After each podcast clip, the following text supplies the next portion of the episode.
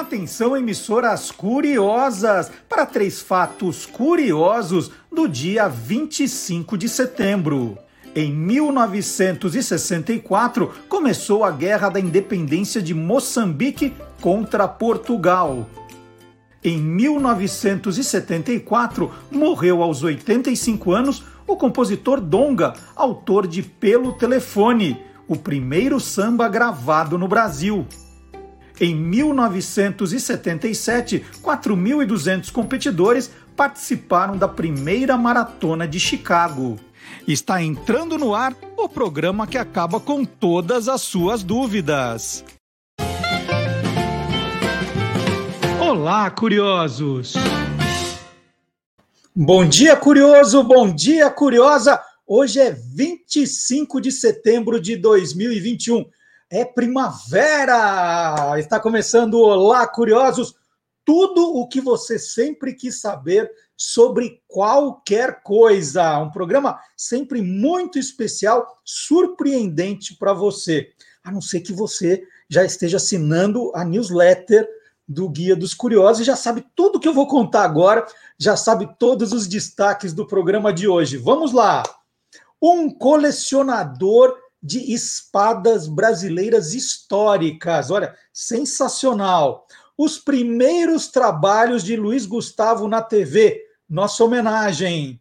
As últimas notícias sobre o mundo dos dinossauros. Sempre tem novidade num tema que a gente adora. E olha essa só que nojo! Restaurante serve a comida, né, os pratos em vasos sanitários. É o mundo é mesmo curioso. E qual é a origem das estações do ano com o professor Vard Marx? E vai ter muito mais que isso. Esses são só alguns destaques. Então é tudo isso e muito mais no Olá Curiosos que começa agora com o nosso checador de fatos, o Gilmar Lopes. O Gilmar Lopes é o dono, né, o manda-chuva, é o faz tudo na página etracinhofarsas.com e hoje ele traz uma notícia que ele checou, é daquelas notícias, gente, de parar o trânsito. Ou não.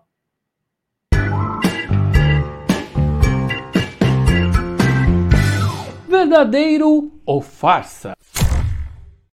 Aproveitando que dia 25 de setembro é o Dia Nacional do Trânsito, eu resolvi relembrar aqui um vídeo que circulou um tempinho atrás lá no Facebook que mostra um verdadeiro balé automotivo. Pois é, nesse vídeo aí de menos de um minuto de duração, a gente pode ver carros fazendo uma verdadeira sincronia no meio de um cruzamento. Os carros vêm de lá para cá, de cá para lá, um cruza com o outro, ainda tem bicicleta, moto e ainda tem pedestre no meio de tudo isso. E aí fica a dúvida no ar: será que esse vídeo é real? Será que são motoristas treinados? Será que isso é verdadeiro ou farsa? É farsa! Esse vídeo foi feito com a ajuda de computação gráfica. Olha, apesar desse vídeo ter ficado muito legal, tem alguns errinhos nessas cenas aí. A gente pode ver que aos 55 segundos, o mesmo pedestre atravessa de um lado para o outro e depois ele some.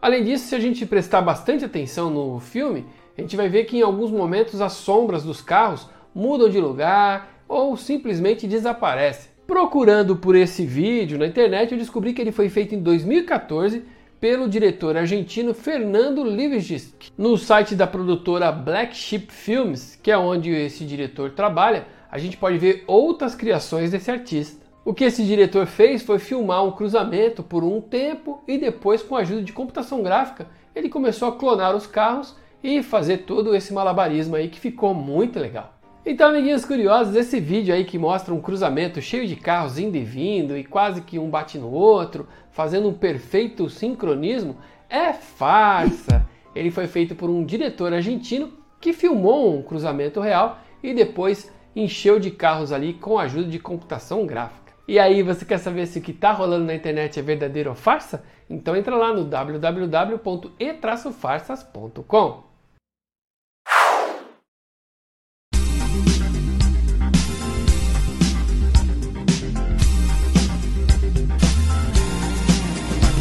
coleções.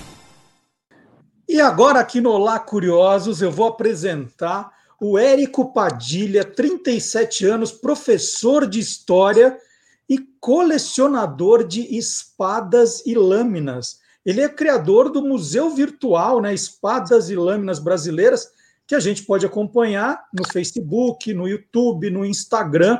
E agora nessa entrevista, porque tem um monte atrás dele. Bom dia, Érico, tudo bem? Tudo bem, bom dia, pessoal. Que satisfação estar aqui. Tudo bem, Marcelo? Me, me explica qual é a diferença de espada e lâmina, porque toda, eu imagino que toda espada tem lâmina, né? Agora, nem toda lâmina é espada, é isso? É mais ou menos por aí, Marcelo. Tem um problema semântico aqui no Brasil, e aí ligado aos regionalismos, né? Por isso que eu resolvi me enveredar nessa seara. O Brasil é o único país que só teve espadas, mesmo sendo sabres. Então, na legislação que a gente lê por aí, sempre a gente encontra oficiais armados de espada, mesmo que o exemplar seja um sabre. Então, nós temos aí uma pequena diferenciação ligado às traduções e à questão semântica, que é no Brasil tem sabre reto, porque tem corte só de, de um dos lados, e nós temos as espadas, cujas lâminas de característica principal são retas e que cortam dos dois lados. Olha, mas nunca é. imaginei é. isso, que legal! E, e como é que nasceu o seu interesse por esse tipo de coleção? Você era criança, pediu para os seus pais um sabre de luz de Star Wars, eles não te deram, você falou, tá bom, quando eu crescer eu vou colecionar sabre de verdade, foi assim? Só, é, só de sacanagem, eu vou comprar um monte, deixar em casa e ficar andando por aí armado de, de sabre de espada. Foi isso? Ó, Marcelo, foi mais ou menos por aí. Eu sou natural de Olímpia, né? Acho que o pessoal de casa já deve ter percebido o V de porta, que eu falo de vez em quando. E aí lá no interior, é, no interior a gente brincava sempre de espada ou de polícia ladrão, né? Então, desde pequeno eu sempre tive uma curiosidade, mas o colecionismo mesmo se materializou depois de formado, né? Eu sou formado em história, professor de história, levo um pouco desses objetos aqui para ilustrar o dia a dia, né? Tornar a história real, né? Se materializar para os alunos. E como colecionador, só depois da graduação. Então, quando eu vim morar em São Paulo, eu comecei a frequentar algumas feiras de antiguidades, ter contato com alguns colecionadores e adquiri o meu primeiro exemplar em 2010. Né? Então eu já tenho uma década e pouquinho de, de coleção. E de lá para cá é um vício, não parei mais. Logo, logo a patroa me põe para fora aqui, porque eu já dominei um cômodo da casa. Imagina, com esse monte de espada aí, ela não vai te colocar para fora, não. É capaz dela fugir com medo de você. é, é, precisa ter algum tipo de porte, alguma coisa para ficar comprando espada? Ou eu vou lá, compro e, e tudo bem? Tem algum, alguma restrição? Porque, como você falou, é uma arma, né? É, não tem, não tem. Elas são conceituadas, embora sejam lâminas brancas, muito bem definido, como objetos históricos. Nenhuma dessas peças que eu e outros colegas colecionamos são, de fato, armas utilizadas pelas Forças Armadas, são objetos de coleção. É, inclusive, meu foco específico, né, como eu comecei a pesquisar e me apaixonar pelo tema, eram apenas espadas da Guarda Nacional, que foi extinta em 1922. Então, ano que vem, celebra-se o bicentenário da independência e 100 anos do fim da Guarda Nacional. E aí eu resolvi expandir um pouquinho né, o nicho de coleção e comecei a buscar peças do período colonial, que são bem mais raras. Né? Nós temos a ação do tempo, que é um inimigo para o ferro e para o aço. E, e hoje, então, eu tenho algumas peças que vão do período colonial até a década de 40, mais ou menos, mesmo porque hoje em dia as espadas perderam o, o caráter militar, né? já não, é não, são mais utilizadas como arma, e sim como um, um símbolo de comando. E você falou da Guarda Nacional, que era a guarda que estava acompanhando Dom Pedro no dia da proclamação da independência. Era, era, era aquilo, a Guarda Nacional. Aquela é a Imperial Guarda de Honra. Então, para quem conhece o famoso quadro do, do, do, Pedro Américo, Independência ou Morte, ele é um quadro ali da década de 80, né, 1880, do, do século 19, e, como todo mundo sabe, é uma pintura anacrônica. Ali é a visão artística né, do, do, do, do pintor sobre um evento histórico. Tanto é que ele disse, num determinado momento, é legal isso aí, é bem curioso, Marcelo, porque para toda obra que ele pintava, ele publicava uma espécie de manual, o Pedro Américo.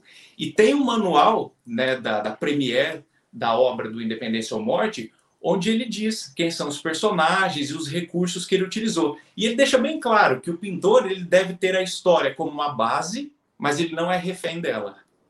Que então, legal. ele floreou um pouquinho. Tanto é que aqueles uniformes e aquelas espadas que ali foram pintadas foram adotadas depois. Então, a Imperial Guarda de Honra, essa que deu origem ao Batalhão de Guardas, que faz a guarda presidencial, né, o primeiro regimento de cavalaria lá de Brasília, ele foi fundado só no fim do ano. E a independência foi em setembro. É, é a espada que foi usada por Dom Pedro I está em algum museu? Ela, ela existe assim? Está com algum colecionador? Que fim levou a espada de Dom Pedro?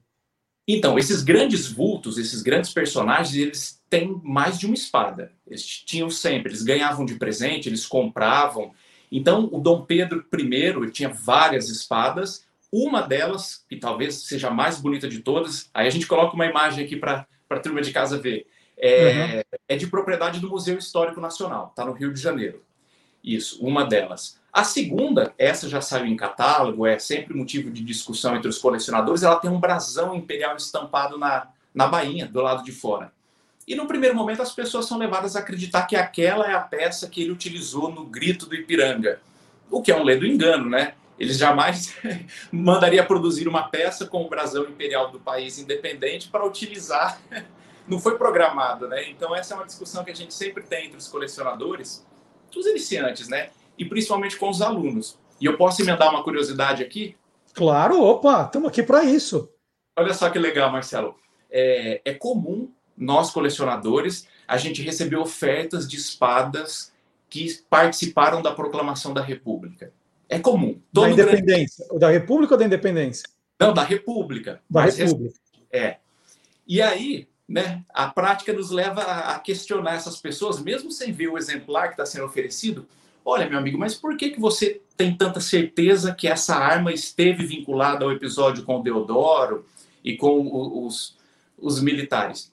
E a pessoa responde: é simples, porque a peça que eu tenho está gravado aqui o brasão da República, escrito 15 de novembro de, de 1889, e essa é a data da proclamação da República. Falei, puxa, olha, seu raciocínio está correto, mas é anacrônico. Uhum. Toda, toda espada republicana sobretudo depois do regulamento, ali em 1894, se eu não me engano, vinha estampado o brasão republicano com, com a data do 15 de novembro. E, Érico, hoje você tem quantas peças na sua coleção? Olha, eu tenho algumas, assim, eu diria que algumas dezenas. Algumas dezenas.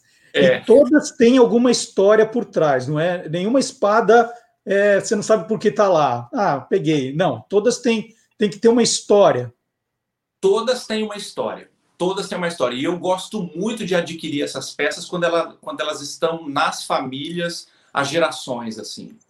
E aí as pessoas perguntam: olha, quanto você avalia, quanto vale uma peça dessa? Aí eu digo: bom, esse apreço sentimental não tem valor. Uma peça que era do seu bisavô, do seu avô, que está aí há gerações, não há um valor que pague isso.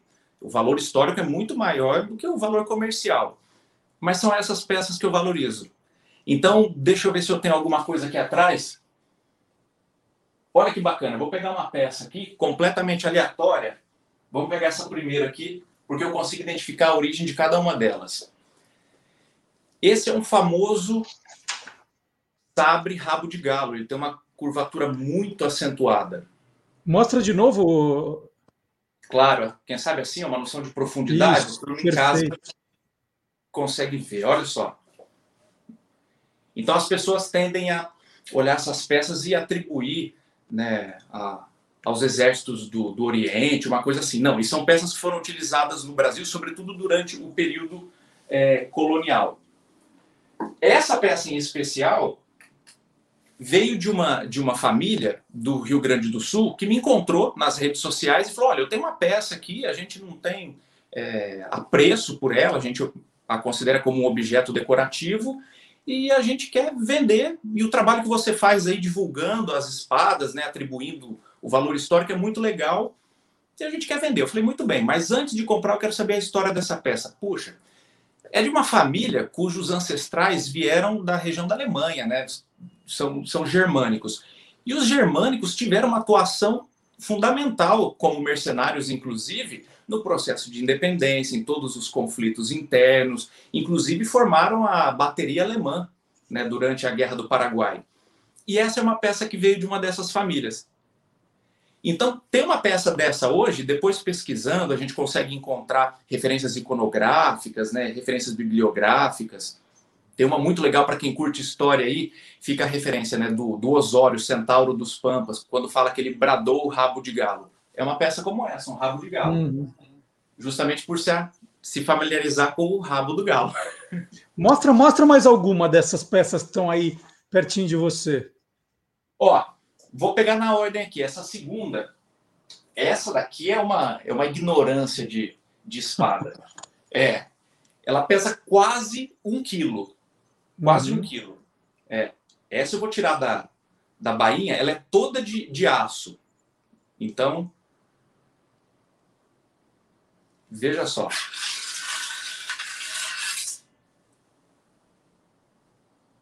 Uhum. Esse, esse é um sabre alemão modelo Blucher, que foi utilizado no Brasil como uma arma regular. Então eu falei dos, dos germânicos, né, dos alemães que vieram morar no Brasil, inclusive fundaram algumas colônias, né, ali na região de São Leopoldo, né, de, de Caxias do Sul. Muitos deles se apresentaram como voluntários para lutar no Paraguai, justamente para que houvesse o respaldo, né, o, o aceitamento, o aceite popular. E algumas referências nos brindam com relatos fantásticos. E aí eu, como historiador, faço uma analogia. Veja só se, se faz sentido para vocês. Quando um ferreiro, um carpinteiro imigrava para o Brasil, ele trazia lá na maletinha dele né, o formão, a furadeira, né, o arco de pua, o serrote. O mercenário, quando embarcava para o Brasil, ele trazia a ferramenta de trabalho dele. então, você, elas estão todas afiadas assim? Você faz esse trabalho ou, ou elas não têm corte, Érico? elas não têm. O próprio, a própria ação do tempo faz com que o aço perca o fio, né? E esse guardar e, e retirar da bainha, né, vai promovendo um atrito que lamentavelmente vai eliminando o corte. Aliás, Marcelo, aqui entre nós, para o colecionador, se você falar, olha, eu tenho uma espada e eu amolei, afiei ela para vender, aí você criou um inimigo. Uhum. É. Entendi. Ou entendi. então, ou então, olha, eu tenho uma espada aqui para te oferecer. Aí o cara manda fotografias. Fala, meu amigo, isso é extremamente raro e eu quero. Mas pode deixar que eu vou limpar para te mandar. Não, não faça isso. Não, não toque mexe. Não mexa. Alguma você já pegou assim com marca de sangue, assim, de. de, assim, ela, foi, ela foi usada mesmo? Não, não tem como, não tem como saber. Essas peças aqui, né, algumas que eu, que eu deixei aqui na, na estante e peguei, elas têm mais de 150 anos, né? Então já não há mais resquício nenhum. O que a gente consegue observar, e isso é muito bacana, é que algumas têm dentes na lâmina. Deixa eu ver se eu acho alguma que tenha. Essa daqui acho que é uma legal. Ó, para quem está em casa, esse é um sabre reto. Ó, reto. Uhum. Muito bem. Essa é uma peça muito popular no Brasil. Ela tem uma lâmina, vamos ver se aqui eu consigo uma, um ângulo legal, porque ela tem o brasão imperial e o acrônimo Pedro II, de Dom Pedro II. Embora seja um modelo da década de 30 para 40, modelo 1831. Essa daqui especificamente, vamos ver, Marcelo, se a gente contempla aqui os dentes, olha. Ah, dá para ver sim. Uhum. Parece um serrote. Isso. Uhum. Então eu gosto de pensar que esse cara aqui esteve ali na Guerra do Paraguai. Gosto muito de pensar. Por outro lado, nós sabemos que o brasileiro não tem uma tradição né, de, de cuidar de objetos históricos. Né? Os nossos museus pegam fogo, cara. ah, nem me fala. Isso dá, dá, uma dor no, dá uma dor no coração que é você chegou a fazer aula de esgrima depois que você se interessou por esse hobby, Érico? Não, mas eu comecei a prestar mais atenção, sobretudo nas Olimpíadas. E aí eu digo por quê. Embora não tenha nenhuma peça aqui destinada à esgrima, né, nenhum florete, porque era uma técnica que os oficiais dominavam. Então essas espadas de lâminas mais finas, destinadas ao estoque, elas eram cingidas pelos oficiais. Esses sim tinham aula de esgrima nas academias. O soldado não, era uma espada para ir para o pau mesmo. E aí eu comecei a prestar atenção na, na, nas Olimpíadas, comecei a procurar vídeo no YouTube para dominar, é, para saber um pouco desse universo, né? Justamente para quando pintar uma conversa como essa não fala besteira.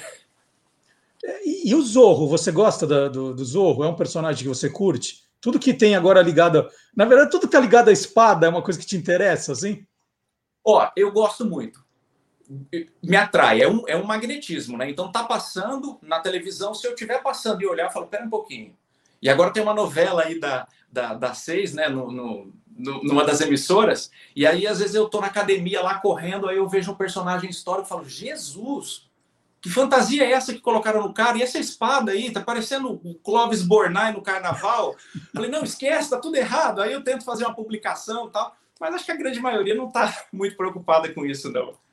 E, e, todas as suas espadas são ligadas à história do Brasil?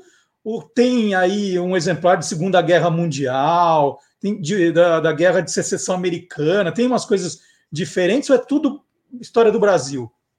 As lâminas que eu, que eu tenho me dedicado, elas ajudam a contar a história do Brasil. Se não to, totalmente, uma parte. Então eu tenho essas armas assim, essas espadas regulamentares adotadas pelo Exército, Marinha Aeronáutica. Talvez a mais recente que eu tenha na coleção é da década de 1940, que é o modelo de espada de oficial do Exército Brasileiro, e mais na década de 40 as espadas já não eram utilizadas mais como arma, embora na Segunda Guerra Mundial tenha o grande relato da carga de cavalaria da cavalaria polonesa contra os tanques, né? Então, para quem curte Segunda Guerra Mundial, vai ficar maluco depois pesquisar ah, as reencenações das cargas de cavalaria. Mas as que eu tenho aqui, ô, Marcelo, são todas ligadas à história do Brasil, ou, ou, ou armas regulares ou armas, armas regulamentares. Então, eu tenho, por exemplo, algumas espadas e lâminas regionais. Por exemplo, não dá para colecionar lâmina brasileira sem ter um punhal nordestino. Uhum. Não dá para colecionar lâminas brasileiras sem ter uma faca sorocabana. Então, esses grandes clássicos eu tenho também. É, e, e uma, uma coisa que é importante, você estava falando, Érico, que você usa esse material em sala de aula, né? Se você é professor de história, e, e, e além das espadas, você guarda uniformes, né, outras peças históricas também que você usa em sala de aula. Você leva as espadas também em sala de aula? Isso, algumas eu levo, né, e exibo para os alunos. E, poxa, essa semana mesmo, né, a gente está na semana do 20 de setembro, né, da Revolução Farroupilha. E aí eu levei para os alunos uma peça que eu deixei aqui, vou mostrar para vocês. Uma, uma adaga gaúcha isso aqui é uma expressão assim muito tradicional da, da prataria rio-grandense, né? Isso começou a se popularizar muito ainda no século XIX e é ainda um mercado ativo no Rio Grande do Sul. Uhum. Então eu levei para os alunos darem uma olhada, né, numa numa daga gaúcha, é, fazendo uma alusão ao material que se usou durante a Revolução Farroupilha, né? Embora não seja o mesmo. Você é o campeão de disciplina na escola, né? Levando as espadas na, na sala de aula, né? Eu acho que o mais engraçado é quando eu passo no corredor vestindo um uniforme ou, ou de algum personagem, né? E, e aí a turma fala, pô, mas isso aí é fantasia do quê? Eu falei, cara, fantasia é do Mickey Mouse, do Batman. Isso aqui é uniforme, é traje típico, entendeu? E aí eu posso contar uma experiência muito engraçada que eu tive numa dessas aulas foi justamente sobre, sobre a cultura popular rio-grandense, né, sobre o, o, a Revolução Farroupilha, e aí eu pus um xiripá, farroupilha, lenço vermelho, tal, o tirador de couro, coloquei as peças todas e entrei na sala e falei, pessoal, hoje é um dia muito especial, que roupa é essa que eu estou usando? Aí um aluno levantou a mão e falou, professor, todo mundo sabe, é do garçom da churrascaria, fogo de chão. Muito bom, muito bom. Mas você, você não vai de casa assim, né? Você se troca lá.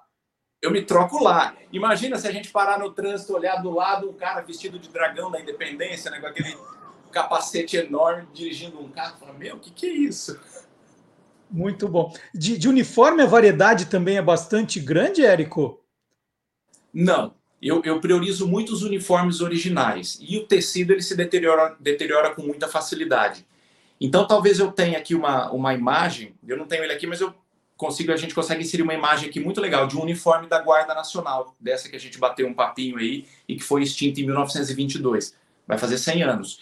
Então, esse, embora eu deixe ele exposto na sala de aula, ele fica protegido justamente para que não haja, é, para que não, de, não deteriore, né? Então, esses eu não consigo vestir.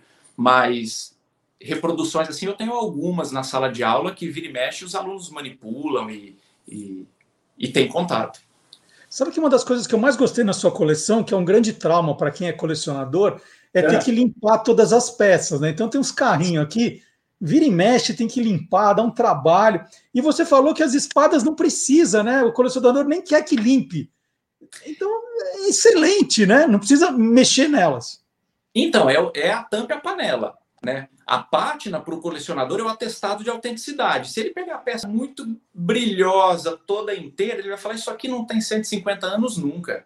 Então, a pátina, né, esse envelhecimento, é um atestado de autenticidade. Mas todo colecionador tem o seu toque. Aposto que você tem o seu também, né? E posso mostrar aqui um dos meus? Eu acho que eu tenho claro. uma aqui, ó. Esse aqui, ele está embalado. Tá vendo que o plástico filme? Tá. Uhum. Muito bem.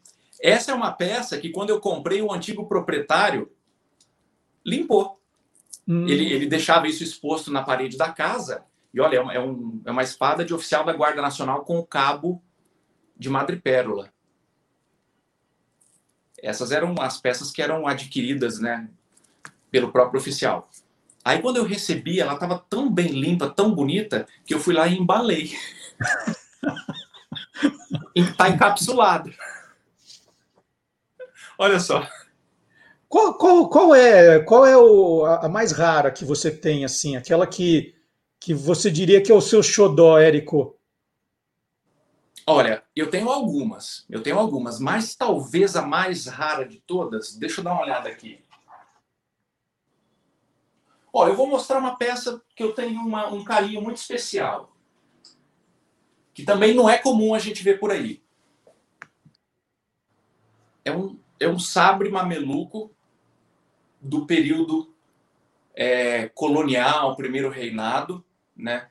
Tanto é que nós, colecionadores, interpretamos estes modelos, que eram comerciais ingleses, né, como peças luso-brasileiras.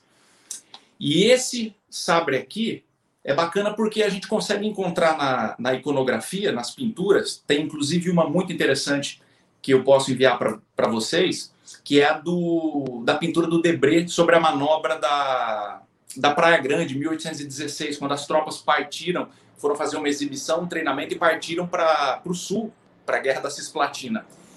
E aí, visitando a Pinacoteca um dia, né? Essa é uma peça que estava no Brasil. Visitando a Pinacoteca aqui em São Paulo um dia, eu olhei uma essa pintura do Debré, assim, eu cheguei bem pertinho, como eu estou fazendo aqui. Falei, caramba, eu acho que é a peça que eu tenho lá em casa. Falei, pera um pouquinho, deixa eu tirar uma foto. Tirei uma foto, ampliei o zoom, e aí a gente tem o, o, o Lecor, né, que inclusive foi governador da Cisplatina, que era marechal de campo, montado a cavalo com a mão num sabre muito parecido. Então, comprar já é uma coisa legal. Quando você encontra a referência de algo muito semelhante, né, numa pintura do Debré, aí dá um sabor especial, né? Você, você, né, e os outros colecionadores expõem essas espadas, lâminas ou é tudo virtual, assim? Essas, essa coleção não é bom que circule, que saia da sua casa, então não fica uma coisa mais para os seus amigos, para você, Érico? Olha, tem colecionador que participa de exposições, por exemplo. É, eu participo de algumas e sempre que há a proposta de expandir o conhecimento, né, eu compactuo que quanto mais gente souber sobre o assunto, a sociedade tem a ganhar. Tanto é que eu me propus a colocar um tema como esse na, nas mídias sociais para justamente cultivar é, o público mais jovem. Então, sempre que aparece um convite assim legal, olha, vai ter uma exposição, a gente vai celebrar a semana cultural ligada a determinado vulto ou a determinada é, data cívica, eu participo, levo algumas peças e eu faço uma coisa que a maioria dos colecionadores tem ojeriza, assim. Eu deixo um ou dois exemplares para os mais novos manipularem mesmo, assim, né? Então ele vai lá com o pai, pai, uma espada, meu Deus, uma espada. Aí eu pergunto pro pai, ele pode segurar? Pode. Então, ó, pega aqui, tira da bainha, porque aí você vai ver que aquilo tudo que você vê no filme, do cara lutando como se for, como se não houvesse amanhã, como um cavaleiro Jedi, você vai ver que não é bem assim, isso aqui é pesado. Isso aqui causava é briga no, durante a luta. É. Você falou que está colecionando há 11 anos, mais ou menos, Érico, e você não falou há quanto tempo você é casado. É, é, bate. É, foi antes ou depois que começou a coleção?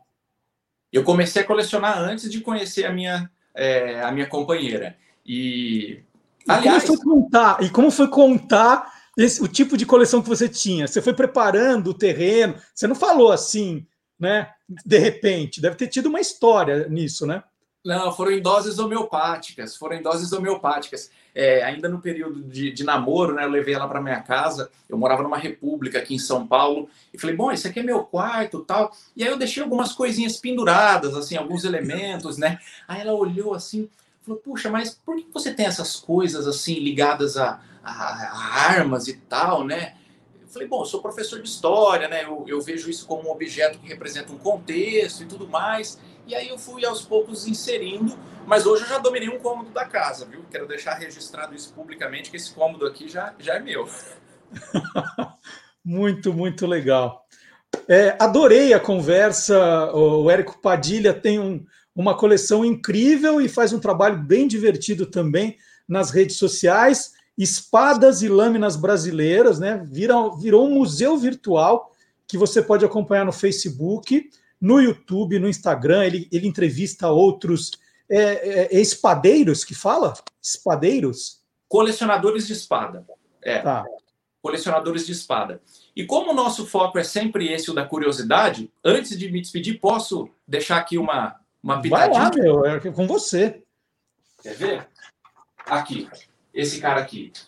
A gente falou da Imperial Guarda de Honra, né? Que acompanhou Dom Pedro aqui na, no Ipiranga. Muito bem. Os exemplares que aparecem no quadro do, do Pedro Américo Independência ou Morte são semelhantes a esse aqui. Essa peça foi um dia, e aí eu vou explicar por que foi um dia. Um sabre de um membro da Imperial Guarda de Honra que acompanhou o imperador Dom Pedro I. Por que, que eu digo que ele foi um dia? Porque ele está descaracterizado. Quando Dom Pedro abdicou, foi forçado a partir para o exílio, ele dissolveu a guarda. Muitos dos, dos membros da Imperial Guarda de Honra, fiéis a Dom Pedro, embarcaram com ele para o exílio e foram para Portugal. Mas muitos ficaram no Brasil. Esses que ficaram no Brasil, como prova de lealdade ao novo regime, suprimiram da, da guarda o brasão, opa, tá aqui, o brasão original do primeiro reinado. Então, muitas dessas peças sobreviveram ao tempo e foram sendo mutiladas e nos chegam dessa forma hoje em dia. O mesmo aconteceu com as espadas do período republicano. Na Aurora Republicana, e aí vem aquela brincadeira que a gente fez. Ninguém sabia que a República ia ser proclamada.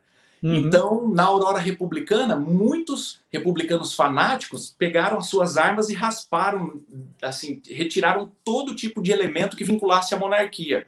E até que a indústria na Europa, né, é, começasse a fabricar os modelos em escala comercial para atender a República recém-instalada no Brasil, começou a surgir modelos assim, ó, que é o que nós uhum. chamamos de convertidos. Olha que interessante. Foi, é, uhum. foi aplicado na guarda um brasão republicano numa peça que originalmente era do Império.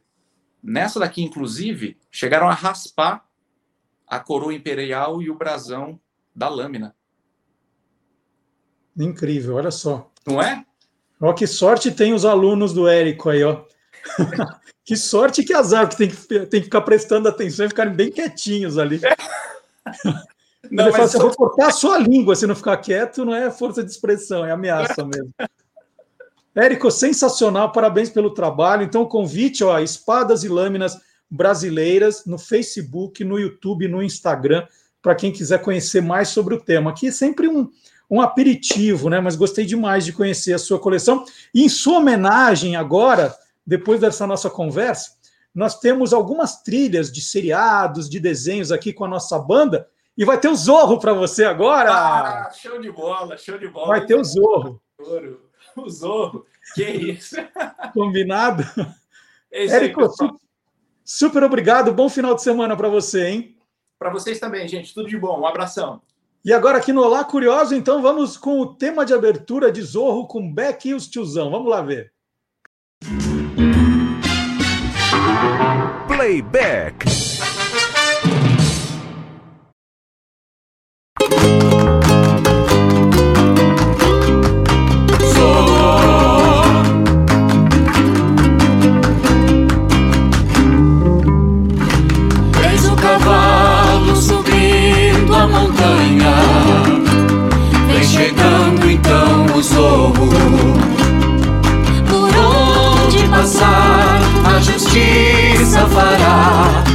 Deixando a marca do zorro. Zorro A espada não falhará. Zorro Ajuda quem precisar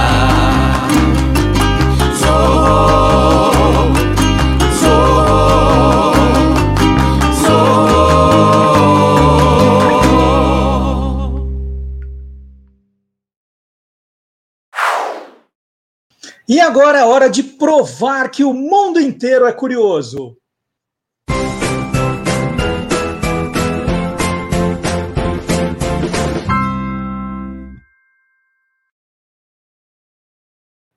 Se você pensa que já viu de tudo, prepare-se para conhecer um restaurante temático de Taiwan. O nome do restaurante é Modern Toilet. E a temática do restaurante é o banheiro. Né? O tema é banheiro e tudo que se faz lá dentro. Atenção, hein? Cadeiras? Não tem. Não tem cadeiras. Os clientes sentam-se em privadas de acrílico decoradas. Mesas? Não tem. São pias de banheiro com tampos de vidro. Pratos? Não tem.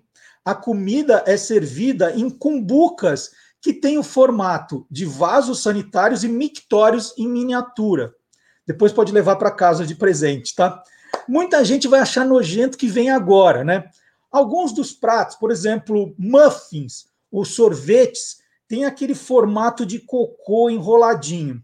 E tem mais, hein? Fala, não, Marcelo, chega, não é possível que tenha mais. Tem.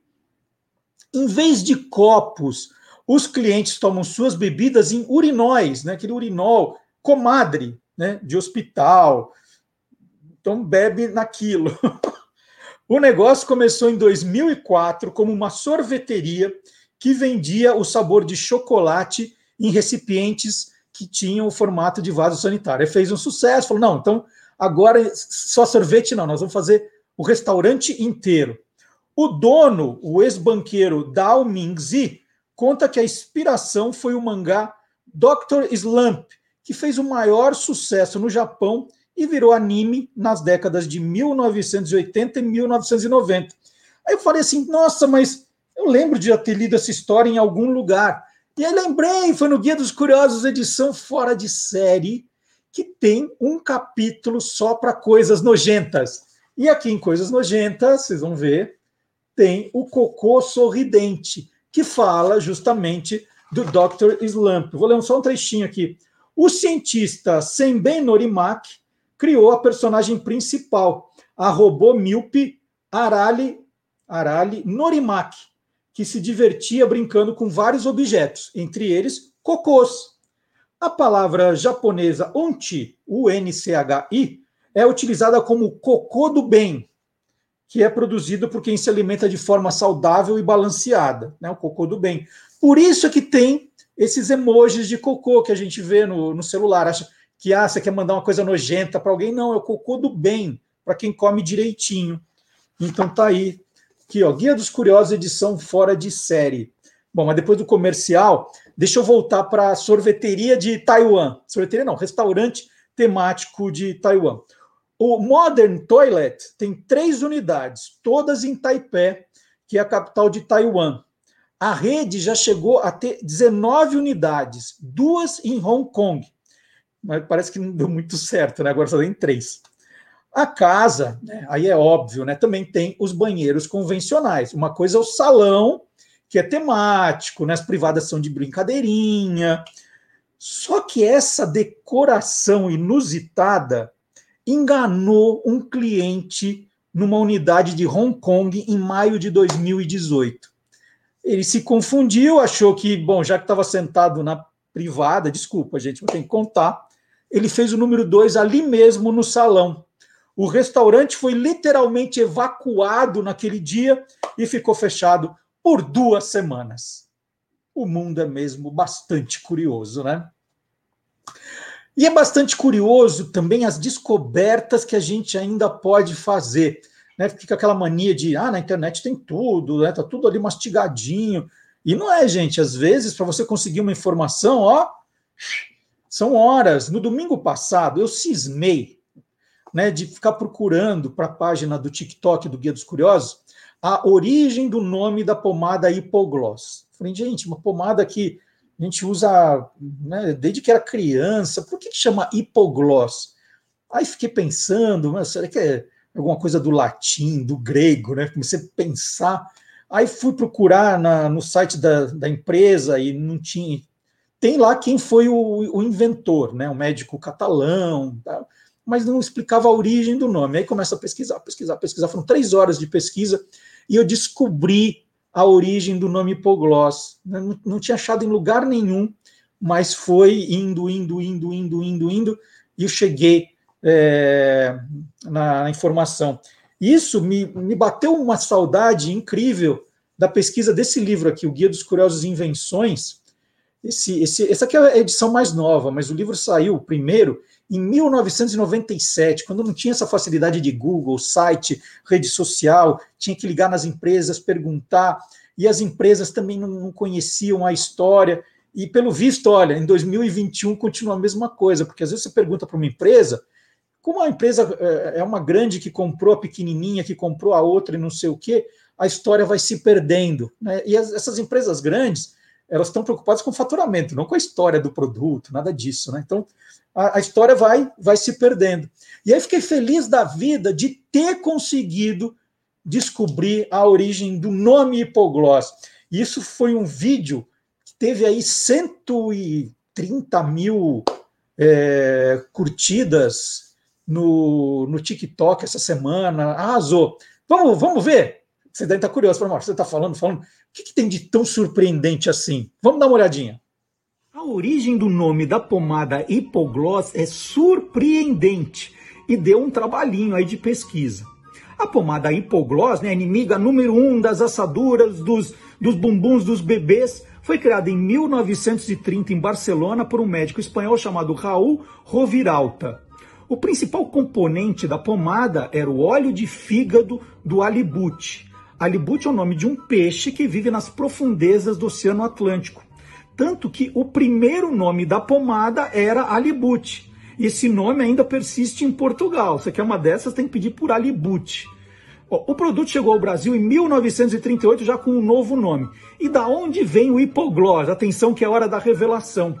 A espécie mais conhecida do alibute atende pelo nome de hipoglossus hipoglossus. Viu que legal? Que legal, descobertas? Quem, quem sabia dessa história, hein?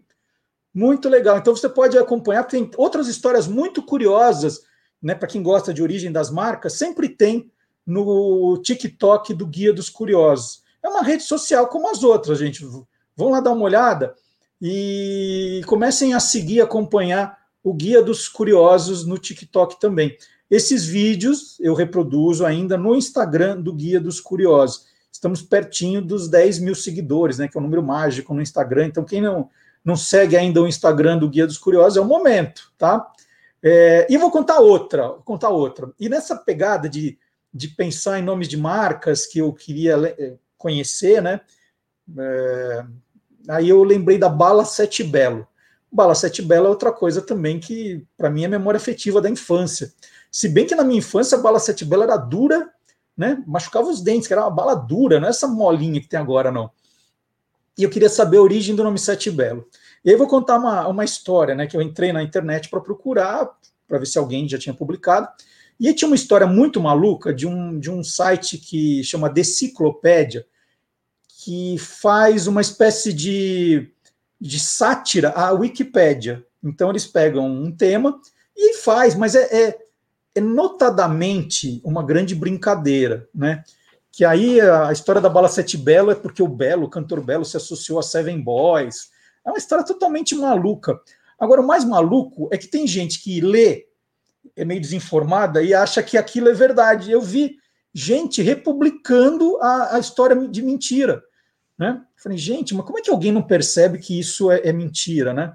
Que a Seven Boys se associou à fábrica Belo e não sei o quê, e criou a Seven Belo, que virou Sete Belo, uma história maluca.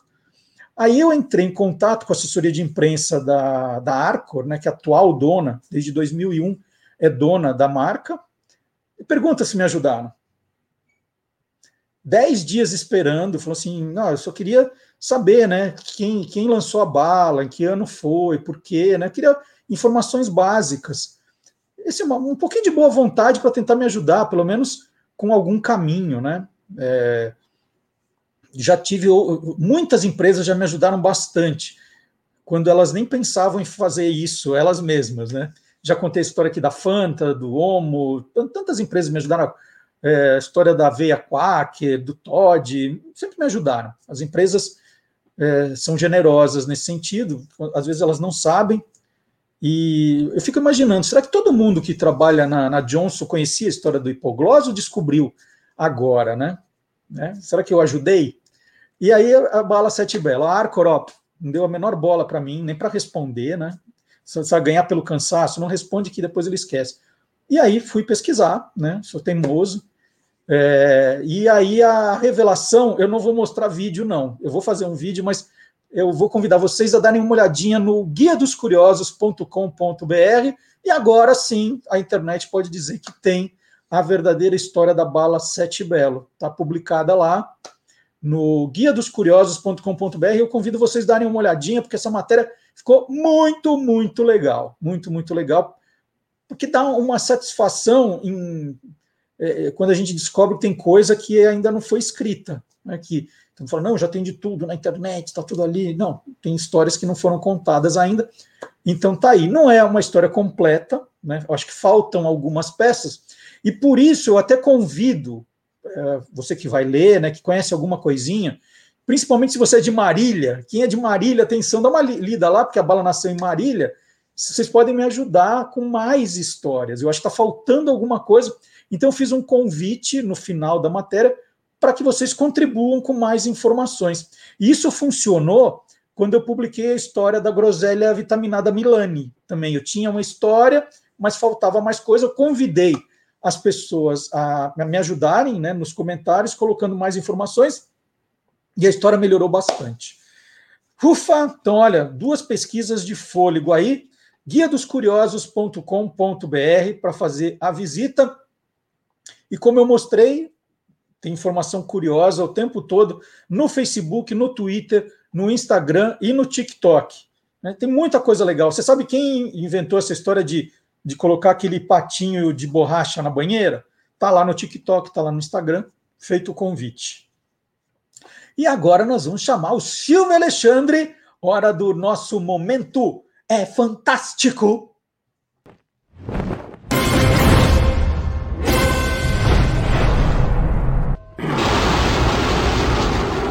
Universo Fantástico. Está chegando às telas a série Fundação baseada na saga do escritor Isaac Asimov. A história narra a ascensão e queda de um vasto império interestelar no universo do futuro. Não é fácil resumir uma saga tão grandiosa como Fundação, mas vamos tentar entender essa história futura da sociedade humana. Fundação conta com sete livros. Começou como um conto em maio de 1942 e outro em junho do mesmo ano. Em 1944, foram publicados mais dois contos. Somente em 1951, esses quatro contos foram reunidos em um livro único, com o acréscimo de um capítulo inédito como introdução de toda a trama. Vieram depois os romances Fundação e Império, em 1952, e segunda fundação em 1953. Quase 30 anos depois, Asimov cedeu aos pedidos dos fãs e editores e escreveu mais quatro livros, expandindo a saga para sete romances. As histórias da saga são contadas em episódios que se passam com séculos de distância, envolvendo personagens diferentes a cada época. A trama é movida pela ciência de Harry Selton, a psicohistória. Ela prevê que o Império Galáctico se autodestruirá e que levará 30 mil anos para se reerguer. Porém, há uma maneira que essa idade das trevas dure apenas mil anos. Será preciso montar uma enciclopédia gigante, a Enciclopédia Galáctica. Para isso, é criado um grupo chamado Fundação, que irá preservar o conhecimento científico do Império. Claro, isso deixa algumas pessoas bastante nervosas, e ao longo da narrativa, a Fundação terá que lutar com novas ameaças à sua missão e à sua sobrevivência. Mas o que é essa psicohistória? Trata-se de uma combinação de sociologia, psicologia e matemática, que permite traçar o curso da civilização e prever grandes mudanças sociais. Ela usa modelos matemáticos que permitem prever as ações de uma sociedade. Quanto maior a massa de pessoas, neste caso populações galácticas, mais previsível será o futuro. No Brasil, os livros da saga Fundação foram lançados pela editora Aleph. Agora, se você perguntar em que ordem deve ler esses livros, vai aqui uma sugestão. Primeiro, comece com Prelúdio à Fundação, depois, Origens da Fundação, então, Fundação, depois, Fundação e Império, a seguir, Segunda Fundação, então, Limites da Fundação e, por último, Fundação e Terra. Informou Silvio Alexandre, preparado para assistir a série de TV para o universo fantástico do Olá, Curiosos!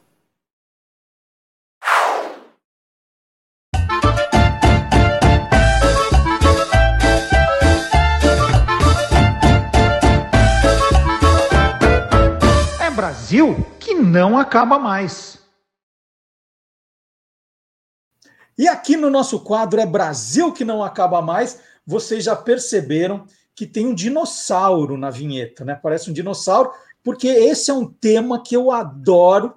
E adoro mais ainda quando eu posso conversar com um grande amigo, Ariel Milani Martini, paleontólogo e também graduado em ciências biológicas. Ele fez mestrado e doutorado no Instituto de Geociências da Unicamp trabalha com paleoarte desde a década de 1990 e é docente de paleontologia na Universidade Federal do Norte do Paraná. Ariel, que alegria falar com você. Bom dia. Eu quero começar, né? Peguei um jornal aqui, olha, dessa semana de terça-feira, e tem a notícia aqui, ó. Novo pterossauro brasileiro que viveu no Nordeste chama a atenção por crista. Olha só, tem até um, uma ilustração desse pterossauro. Agora, eu sei que quando sai isso no jornal, você já me falou, vocês já estão sabendo dessa notícia há um tempão, né?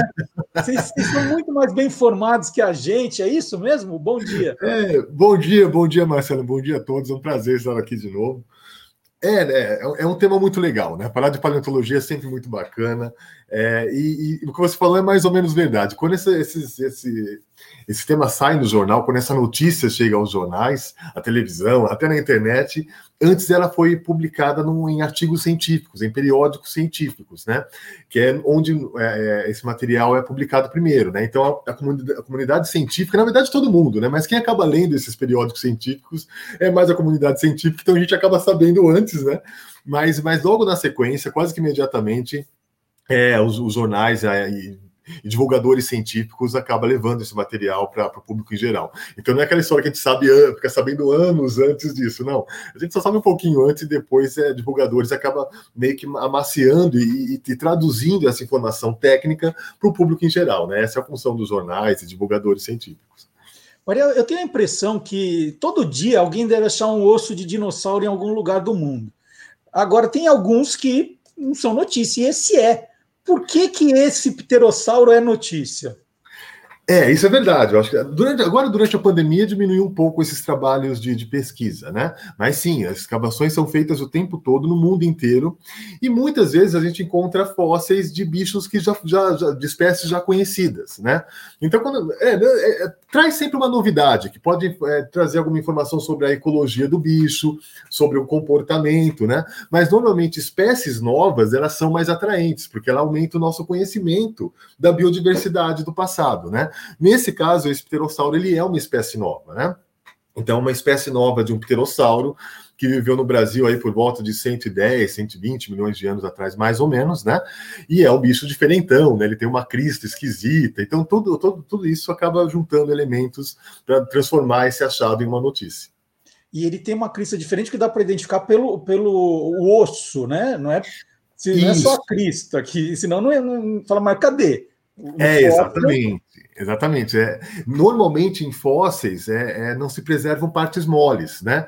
Então, em, então, com exceção de fósseis muito raros, a gente tem impressão de pele ou coisas, ou tecido mole, que nem pele, músculo, né? Mas na maioria das vezes, esse material se perde, o que a gente tem é o esqueleto do bicho, no caso de um vertebrado, obviamente, né? Então, nesse caso, esse bicho ele tinha essa crista, mas essa crista não é igual uma crista de um galo, por exemplo, que é aquela crista mole, como você bem disse, né? É uma, na verdade, é um, é, é um um prolongamento de ossos do crânio que formava uma crista, como se fosse um elmo, né? Daqueles, daqueles chapéus, daqueles, daqueles, daqueles capacetes gregos e romanos, né? Que aquele elmo bem bonito, é algo parecido com isso, só que a estrutura é óssea mesmo da cabeça do animal. Agora, Ariel, eu estava lendo essa reportagem, né, que eu, que eu mostrei aqui no, no jornal, e de repente eu leio que pterossauro não é dinossauro. E eu assisti Jurassic Park lá 30 anos atrás e era, eles estavam ali, né? E agora fiquei chocado. Quer dizer que, que pterossauro não é dinossauro ou, ou me enganaram esse tempo todo? não, não te enganaram, não, Marcelo. É que as pessoas confundem mesmo, né? Principalmente em filmes ou então é, é, em desenhos animados, né? Esses bichos às vezes são colocados como sendo dinossauros, né? Mas não, é, eles, os, os pterossauros eles conviveram com os dinossauros. Eles foram os primeiros vertebrados a voar. Então os dinossauros surgiram na Terra há mais ou menos 225, 230 milhões de anos e mais ou menos nesse mesmo tempo surgiram os dinossauros e durante todo o império dos dinossauros na Terra, os pterossauros conviveram com os dinossauros e só depois acabou surgindo as aves, já no finalzinho do Cretáceo aí, né? Mas, mas é, eles conviveram com os dinossauros e têm o mesmo ancestral em comum com os dinossauros. Eles compartilham o mesmo ancestral, mas são de grupos distintos. Eles são, eles têm origem, é, eles têm são, fazem parte de grupos distintos zoológicos. Né? É, dinossauros possuem características anatômicas que, que, que, são peculiares a dinossauros, e pterossauros possuem é, características anatômicas que são peculiares a pterossauros. Então, eles conviveram, é, têm o mesmo ancestral comum, mas são de grupos distintos. Né? Inclusive, pterossauros não tem nada a ver com aves. Muita gente acha que as aves atuais são descendentes de, de pterossauros, e não são. As aves são descendentes de dinossauros. Os pterossauros acabaram se extinguindo e nada tem a ver com as aves. Só por curiosidade, a gente pode observar, por exemplo, os ossos da, da mão, né? É, todo mundo aí que já comeu um frango, uma asinha de frango, já sabe mais ou menos como é a mão de uma ave, né? Ela tem mais ou menos esse formatinho assim, né? E isso nada mais é do que um braço de dinossauro modificado, né? Essa, essa parte final da mãozinha, na verdade, são os três dedos de dinossauros que acabaram meio que se fundindo, formando a asinha do frango, né? Em pterossauro o negócio é diferente, né? Ele tem um polegarzinho modificado, os três dedos são soltos, né, para agarrar e andar, e o último dedo, que é o mindinho, ele é muito alongado e forma asa. Então esse bicho literalmente voa com o último dedo, com o dedinho. Por isso que o, mais famoso dos, dos, dos pterossauros é chamado de pterodáctilos, que quer dizer voo com o dedo, né? Porque ele tem um dedo muito alongado. Dáctilo é dedo, né? Ptero voo, asa, né?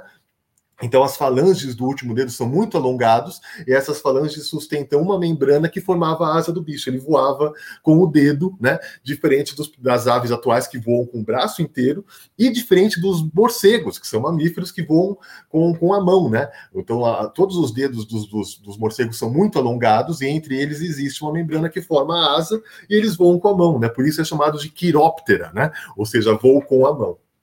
Agora, o, o, fato de um chamar dinossauro e o outro pterossauro, não quer dizer que eles têm o mesmo sobrenome e por isso são parentes? É, então, aí que gera confusão, Marcelo, né? Essa terminação sauro, em grego, ela significa lagarto, ou réptil, ou algo parecido com isso, né? Então, muitos desses bichos encontrados antigamente, que tinham essa carona aí de, de, de lagarto, de réptil, ganhava a, a terminação sauro. Por exemplo, dinossauro, né, quer dizer lagarto terrível, né? Pterossauro, né, é, é, quer dizer, é, é, lagartos que voam, né? Mais ou menos seria uma tradução parecida com essa, né? Então, apesar de ter essa terminação sauro, é, eles não são parentes, né? eles são aparentados, mas eles não fazem parte do mesmo grupo, né? Tanto é que nós temos muitos outros bichos é, é, na, na, na, paleontologia, que tem essa terminação sauros também, como por exemplo Mesossauros, que era um bicho que viveu aqui no Brasil antes do surgimento dos dinossauros, e nada tem a ver com o dinossauro, era um, um bicho que lembra um lagartinho de hábito aquático, por exemplo, né? Então é uma questão de nomenclatura, né? É, esse nome foi dessa terminação foi dado para muitos bichos, inclusive muitos lagartos atuais, muitas espécies, o nome científico de muitos lagartos atuais tem a terminação sauros e não tem nada a ver com dinossauro. E, e, o bacana, né? A gente está falando do grupo dinossauros, mas depois tem os tipos, né? Esse que foi descoberto pelo pessoal da Universidade Federal do Pampa, Universidade Federal do Rio Grande do Sul e o Museu Nacional ganhou o nome de Cariri Dracodinae, né? Bem legal, porque o Cariri é da região, né? Da Chapada do Araripe ali. Isso, Cariri. E uma referência à tribo Cariri indígena que vivia lá também. Né? Bem legal. O Draco é o dragão, né? Que é o uhum. dragão do, e, e aí, homenagem à Mulher Maravilha, a Diana Prince, né? Isso é genial. É, isso é muito legal, né? É, antigamente, o, o, nome científico, Marcelo, nada mais é do que o nome popular dito de uma língua diferente, né? O grego, o latim. Né? Então é, é, isso. Você pega o canis familiares, por exemplo, que é o nome científico do cachorro, quer dizer cão da família, que é diferente do canis lupus, que é o cão lobo, né? Que é o lobo. Então, o nome, o nome científico é mais ou menos o nome popular que a gente daria, só que dito em uma outra língua. No, no, no por volta de, da, do século XIX, começo do século passado, esses nomes científicos eles eram muito pomposos, né? Eles tinham nomes é, que, que remetiam à característica do animal, onde ele vivia, né? Hoje em dia, o negócio já deu uma certa esculhambada. Assim. Então, a galera hoje usa outras referências, às vezes do, do, dos quadrinhos, por exemplo. Nós temos um dinossauro no Brasil que se chama Thanos, em homenagem ao vilão dos Vingadores. então isso é muito mais divertido e tem, e tem um apelo é, popular muito maior, a galera se identifica com isso, né? Então o Cariri Draco, como você disse, o significado do nome científico, né? Significa o, o dragão Cariri e, e, o nome da espécie, né? Que é a, a Diana em homenagem a Diana, que é, a pessoa, é o nome da, da Mulher Maravilha dos quadrinhos. Isso é muito divertido, é muito legal. Agora eu li que, que esse fóssil, né, do Cariri Draco Dinae aqui, o, esse pterossauro, ele foi encontrado numa escavação não oficial. O que quer dizer isso, escavação não oficial? Quer dizer que fica a gente procurando um fóssil ali para ver se ganha dinheiro com isso? Como é que é essa é. história? É, isso é muito mais comum né, na, na, região do Brasil onde, onde, esse material foi encontrado, né, Marcelo? Esse, esse fóssil ele vem da, da, da região do Araripe, lá no Ceará que é uma região muito rica em fóssil. Lá existem muitos fósseis, e assim, a, o trabalho de extração do, de fóssil lá não é uma coisa tão simples assim. Então, alguns são encontrados em pedreiras, né? Outros são encontrados em, em nódulos calcários no meio da terra, só que você tem que cavar trincheiras de 2, 3 metros para encontrar isso, né? Então, assim, é, ainda mais agora com a pandemia, esses trabalhos de escavação eles, eles são, mais, mais, são mais raros, né? Mas o que existiu durante muito tempo é o trabalho dos chamados, entre aspas, peixeiros, que eram locais, pessoas que viviam na região, né? E coletavam esse material, extraía esse material. Como lá é muito rico em peixes fósseis, né? Esses caras, por isso que eles passaram a ser chamados de peixeiros, né? Eles coletavam esse material para ser vendido, né? É, a, a, a, fóssil, a, a, venda de fóssil é proibida no Brasil já há bastante tempo, né? Então todo fóssil encontrado em território nacional ele pertence à União, né? Então, obviamente, esse, esse, esse trabalho de, de de coleta e venda posterior, ele é totalmente legal. Mas por falta de grana é que os caras faziam. Até a década de 90, é, mesmo sendo proibido, é, era, dava para fazer, dava, dava um jeitinho. Então existiam feiras, por exemplo, que vendiam fósseis aqui no centro de São Paulo, por exemplo, né? E uhum. esses caras, esses peixeiros, é que abasteciam essas feiras, né? Então é, é era muito comum esses caras venderem tanto para o Brasil, como muitos fósseis acabaram sendo vendidos ilegalmente, acabaram sendo mandados para fora do país, né? Então esse material, por exemplo, ele, a, a, princípio ele foi coletado por, por esses, entre aspas, traficantes de fósseis. Eu não gosto de usar o termo traficante, porque é, é, algo meio pejorativo assim. Esses caras às vezes eles nem são ruins, eles fazem isso para poder sobreviver, né? Eu acho que talvez o que poderia ajustar é, é, é trazer esse, essa galera para o lado da paleontologia, né? eles trabalharem para paleontólogos e eles já têm experiência de, de, de, buscar isso, né? Ao invés de trabalhar de forma clandestina. Mas aí é uma outra história, né? Mas o fato é que esse material, de fato, ele foi coletado, então, por essa galera que não está ligada à pesquisa, né? Estava tentando contrabandear, vender isso daí. E a parte pior dessa história é que para deixar esse fóssil mais bonito, mais atraente, às vezes eles fazem umas gambiarras, eles dão uma ajeitada, eles colocam lá um durepox, eles completam com outras partes, então eles fazem um Frankenstein para o negócio ficar bonito e atraente, né? Esse fóssil mesmo do, do, do, do Cariri Draco, ele tinha algumas partes que eram fake, eram algumas partes esculpidas assim, né? O que dificulta a pesquisa, né? Então, à medida que a pessoa vai mexendo, descobre o negócio e fala, putz, grila, estava tão empolgado com isso, né? Parecia ser tão legal e tem que ajustar. Então tem essa, é, é, esse detalhe. Inclusive, tem uma história muito divertida é, de um dinossauro é, brasileiro, muito, muito famoso, inclusive, que ele foi, foi contrabandeado lá para os Estados Unidos, né? E a galera, quando estava mexendo nele, ele, ele é um, um, crânio de um dinossauro e tinha uma espécie de um bico na frente, assim, era muito estranho. E aí, à medida que eles foram mexendo, nossa, mas é uma espécie extraordinária, tem um bico esquisito. E a hora que foram perceber, esse bico, na verdade, ele era montagem, ele era feito, não existia. O que existia era a parte de trás do crânio, que é muito legal, é, é interessantíssimo, mas a parte da frente era fake. Os caras ficaram tão irritados com essa história que eles colocaram isso no nome científico do bicho. O bicho se chama Irritator. o Irritator, que é um dinossauro muito famoso do Brasil, ganhou esse nome pela irritação dos pesquisadores em saber que estavam trabalhando numa ludibriação. Gente, é, é sensacional. O brasileiro é, é um caso para ser estudado. Ah, sim. Essa, essa questão do, do, contrabando me fez lembrar de uma outra história publicada nos jornais há uns 10 dias, é, que um museu alemão se recusou a devolver um fóssil que, assim, notadamente contrabandeado do Brasil, da bacia do Araripe, nessa região hum. ali entre Ceará, Piauí, Pernambuco, chamado Ubirajara jubatus, né? E, e, eles tinham prometido devolver, assumiram que foi contrabandeado e depois mudaram de ideia, falaram, não vamos devolver mais. Isso foi uma confusão aí, né, no, no mundo da é. paleontologia, não foi, Ariel? É, foi e tá, e é ainda, né? A gente está nesse, nesse, nesse limbo aí, né? É uma situação muito complicada, Marcelo. Na verdade, a legislação de, a respeito de fósseis do Brasil é uma legislação antiga, eu acho que ela deveria ser é, é, ajustada, tem algumas coisinhas que tem que ser melhorada, mas ela existe, já existe há muito tempo, já desde a década, de 40, 50, nós temos uma legislação que diz isso, né? Que o material, todo material encontrado, é, material fóssil encontrado no Brasil pertence à União. Obviamente, então, esse material não pode sair daqui de jeito nenhum, né? Ele tem que, tem que ficar aqui, não pode ser vendido, né? Mesmo quando ele é. Ele é ele, é, ele, ele sai daqui é, para uma, uma, exposição, por exemplo, ele tem que ter um aval do Ministério de Ciência e Tecnologia. Ele não pode sequer viajar, né, sem esse aval, né.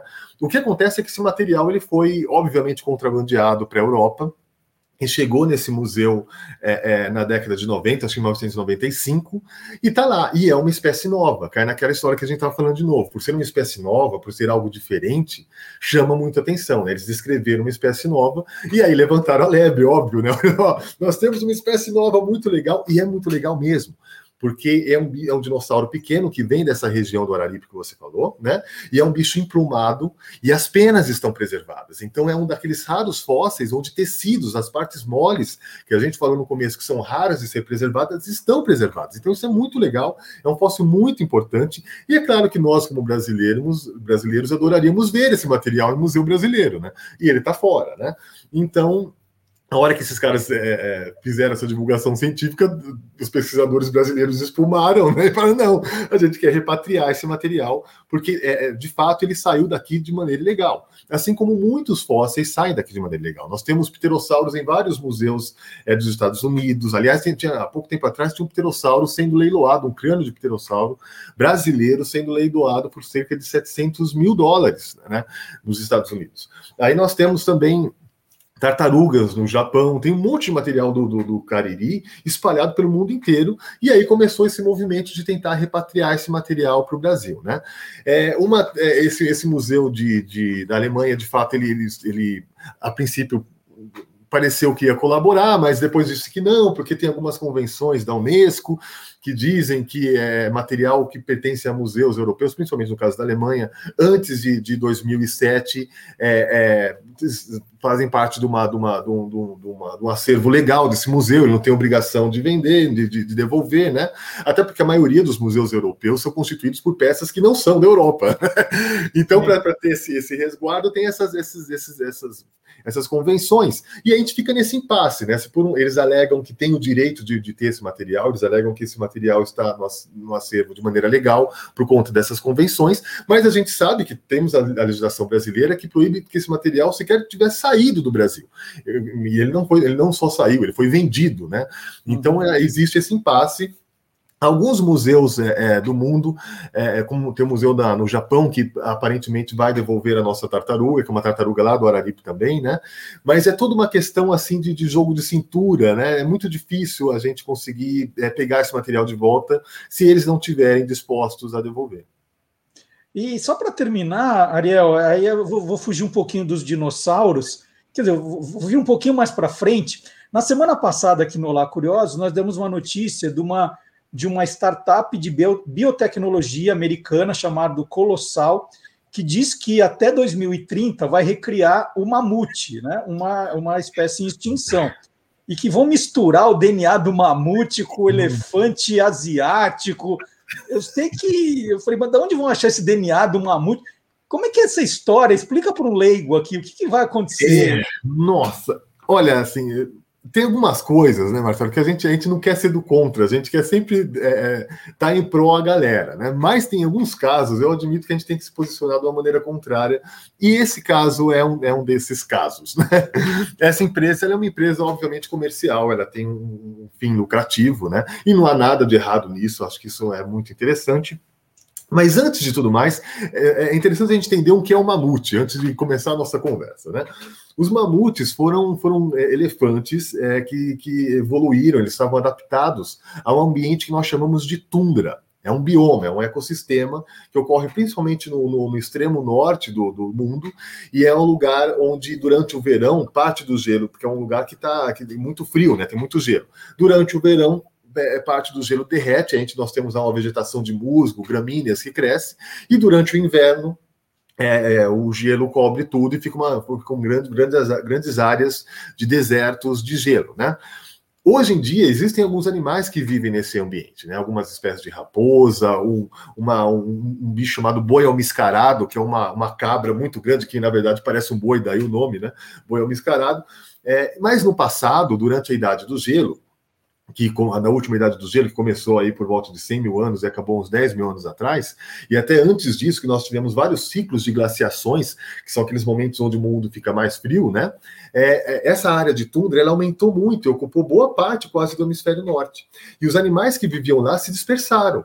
E no meio dessa biota de bichos que viviam na tundra, desde 2 milhões de anos atrás até uns 10 mil anos atrás, estava o mamute, que era um elefante bem grande e adaptado àquele ambiente. Então ele tinha presas muito grandes, que era usado para remexer o gelo e buscar a vegetação que estava embaixo do gelo. Né? Então ele pegava aquela vegetação, ele tinha uma camada de gordura, ele tinha pelos que chegavam a quase um metro de comprimento. É o fio de cabelo mais comprido do reino animal, era do mamute, porque ele tinha um pelo muito comprido para deixar ele quentinho, né? Com o final da Idade do Gelo, o, a, o, ambiente da tundra recuou muito e ele teve um ambiente reduzido, não tinha mais onde comportar eh, uma fauna tão grande de bichos. Eles acabaram desaparecendo e também por conta da caça excessiva que a nossa espécie é, é, causou a esses bichos, né? Então, inclusive, nós temos em paredes de caverna, Marcelo, manuais de como caçar mamutes. É muito curioso. Tipo, ó, tem um desenho do mamute e um desenho do coração. Tipo, é aqui que vai a estocada. Tem como uhum. fazer armadilhas para mamute. Eles criavam armadilhas para mamutes. Então, a nossa espécie ela contribuiu muito para a extinção desses animais, assim como as mudanças ambientais. Bom, esses bichos então morreram aí há cerca de 10 mil anos. Alguns deles é, morreram na, na, regi na, região da Sibéria, que é uma província da, da Rússia, em solos congelados. Então a gente encontra não somente ossos desses bichos, mas às vezes carcaças inteiras desses animais congelados, como se estivesse no congelador, né? Então o bicho está inteiro, adulto, filhote. E uma vez que boa parte desse, do corpo desses animais estão preservados, levanta-se a hipótese de pegar o DNA desse bicho, porque se o corpo dele está preservado, é, o, o, DNA pode estar também, e de fato está. A cadeia inteira de DNA não está preservado, faltam algumas lacunas, porque o tempo e o gelo acabou é, fragmentando isso, né? Então, ele, o DNA não está perfeito, né? Faltam alguns buraquinhos lá mas ainda assim nós temos material genético desse bicho, né? E aí, então, já há mais de 20 anos, cogita essa hipótese, a hipótese de clonar esses animais, de trazer esses bichos de volta à vida, né? É, e nos últimos 10 anos, isso cada vez tem, tem ficado mais concreto, e agora nós temos essa empresa que parece que está tá injetando a grana para fazer com que isso aconteça de fato, né? Bom, então, assim, é, primeiro, é, é, é, é cientificamente é possível fazer isso, né? Mais ou menos, né? Como eu disse, nós temos fragmentos de cadeias de DNA, mas essa, esse material genético ele não é, nós não temos tecnologia suficiente para clonar um, um mamute como a gente clonou a Dolly, por exemplo, né? Então, assim, o que a gente consegue fazer agora não é clonar um mamute, mas a gente consegue usar uma outra tecnologia chamada de engenharia genética, que funciona de um outro jeito. Né? E aí eu vou tentar explicar de maneira mais ou menos simples para vocês, vocês, entenderem como é que funciona. Na clonagem, a gente pega, por exemplo, um óvulo, né, e tira o núcleo desse óvulo e coloca o material genético do, do, do, outro indivíduo, né? Então vamos dizer que a gente pega um óvulo de uma elefoa, um elefante asiático atual, ele é parente do elefante, do mamute, né? Então a gente pega o óvulo de um, de um, de um de uma elefoa, por exemplo, né? E coloca no material genético desse, desse óvulo o conteúdo genético do mamute que a gente conseguiu resgatar. E aí a gente conseguiria inseminar uma elefoa e seria uma elefoa que ia gestar o mamute, né? Então ia nascer um mamutezinho. A elefoa, na verdade, seria uma barriga de aluguel para o mamute. Nós teríamos então um mamute de verdade, um mamute autêntico. Isso é uma coisa. Não é isso que o pessoal da Colossal quer fazer. O que o pessoal da Colossal quer fazer é o que nós chamamos de engenharia genética, uma outra coisa. Eles vão fazer o quê? Eles vão pegar uns genes, a sequência, a sequência genética, a cadeia de DNA de um elefante asiático, e aí eles vão pegar esses genes e vão modificar esses genes. O, o, o, os genes, eles funcionam, a nossa cadeia de DNA, ela funciona como se fosse uma receita de bolo para como fazer um Marcelo, para como fazer um Ariel. Então, o seu DNA, ele é uma receita para dizer quais as características que você possui, quais as características que eu possuo e quais as características que todos nós possuímos. Então, nessa, nessa cadeiazinha de DNA, nós temos os genes que são responsáveis pela, pela, pelo a cor do nosso cabelo, pelo, é, a textura do nosso cabelo, é, se a gente vai ser alto, baixo, é, gordo, magro, tudo isso está impresso nos genes. O que eles estão pegando, então, é um genes de um elefante asiático e estão esculpindo, é, por exemplo, silenciando os genes é responsável por um pelo curto e fazendo com que o pelo fique maior né? É, modificando os genes responsáveis pelas presas curtas e fazendo com que as presas sejam maiores. Então, eles estão literalmente esculpindo geneticamente um elefante asiático para ele ficar parecido com o mamute. Isso não é trazer um mamute de volta, né? Isso, na verdade, é, é, é esculpir um elefante para ele parecer um mamute e colocar ele no ambiente que o mamute habitava. O problema é que esse bicho, primeiro, ele não vai ser um mamute, né? Ele não vai ter o comportamento do mamute, né? E o, o ambiente que o mamute existia hoje está muito restrito. Então, se tivéssemos mamutes verdadeiros, já não seria legal, porque já não teriam onde viver, né? Imagina um mamute esculpido. Então, para justificar isso e para ganhar dinheiro, os caras inventaram essa história de que não, nós vamos trazer mamutes de volta, porque isso vai ajudar na questão ambiental da região, vai, vai fazer com que eles, eles, eles acabem é, é, sendo é, comendo mais gramíneas e fertilizando mais gramíneas, e logo vamos ter mais gramíneas na tundra, e isso vai aumentar o ambiente da tundra. Gente, o ambiente da tundra não vai aumentar se as temperaturas continuarem aumentando, né?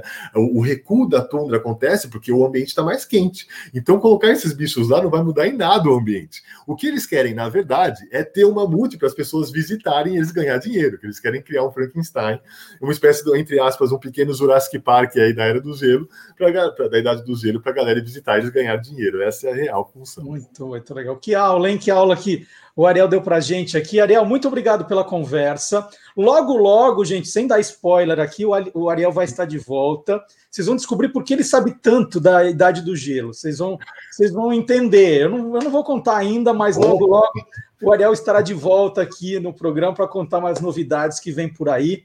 É, paleontólogo, paleoartista, Ariel Milani Martini, muito obrigado pela conversa. Nossa, quanta coisa, quanta informação sensacional. E eu vou chamar agora um cara que você conhece aqui no nosso programa, viu? Ah, Tal de Guilherme Domenichelli, sabe? ah, esse eu conheço muito bem, esse camarada. Youtuber, grande amigo. youtuber do mundo animal tá chegando aí. Ariel, muito obrigado. E agora a gente vai soltar os bichos. E não, é, não tem mamute, a gente não vai soltar mamute com Guilherme Domenichelli. Obrigado, Ariel. Beleza, Marcelo, até mais. Um abraço para todo mundo. Vamos lá, Guilherme Domenichelli.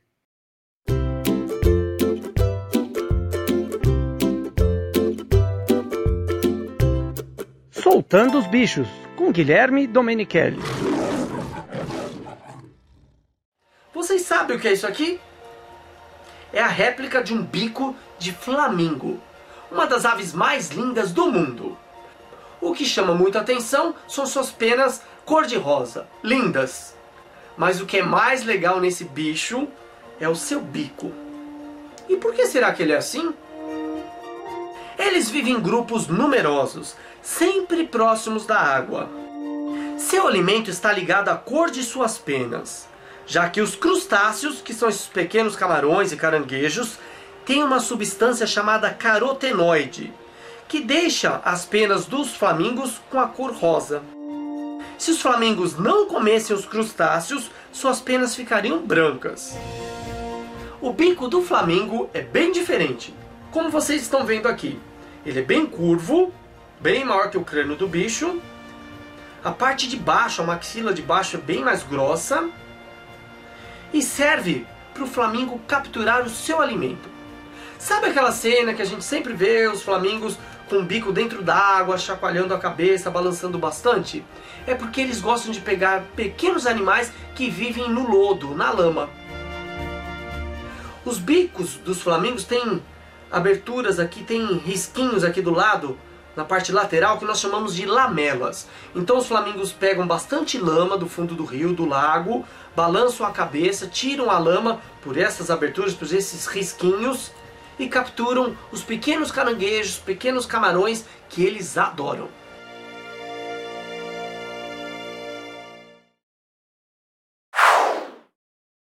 E depois do Guilherme Domenichelli, é hora de fazer aquele pedido, né? Não deixe de dar o seu like para o programa, né? Que é o joinha, né? É importante para o canal crescer, o canal é, é, ser conhecido por mais gente.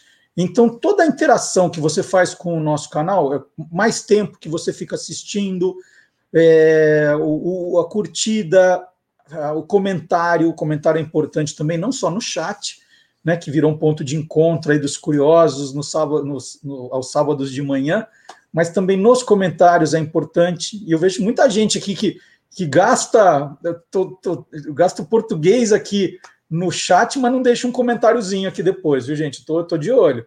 Então, por favor, deixe seu comentário também e compartilhe o programa, isso é muito importante. Vocês têm, imagino, todo mundo aí tem um parente que é curioso, um amigo, alguém da faculdade, da escola, do trabalho. Fala: olha, você é curioso? Então dá uma olhada nesse programa aqui. E não precisa ser necessariamente no sábado de manhã e no YouTube ou no Facebook. Nós estamos em podcast também e dá para ver a hora que você quiser. No podcast é no Deezer, no Spotify e no SoundCloud. E também você pode mandar uma mensagem para a gente no Olá Curiosos arroba guia dos curiosos.com.br quando você tiver alguma sugestão, quando você tiver alguma crítica ao programa, quando você quiser mandar algum recado para os colunistas, olá curiosos, arroba guia dos curiosos.com.br.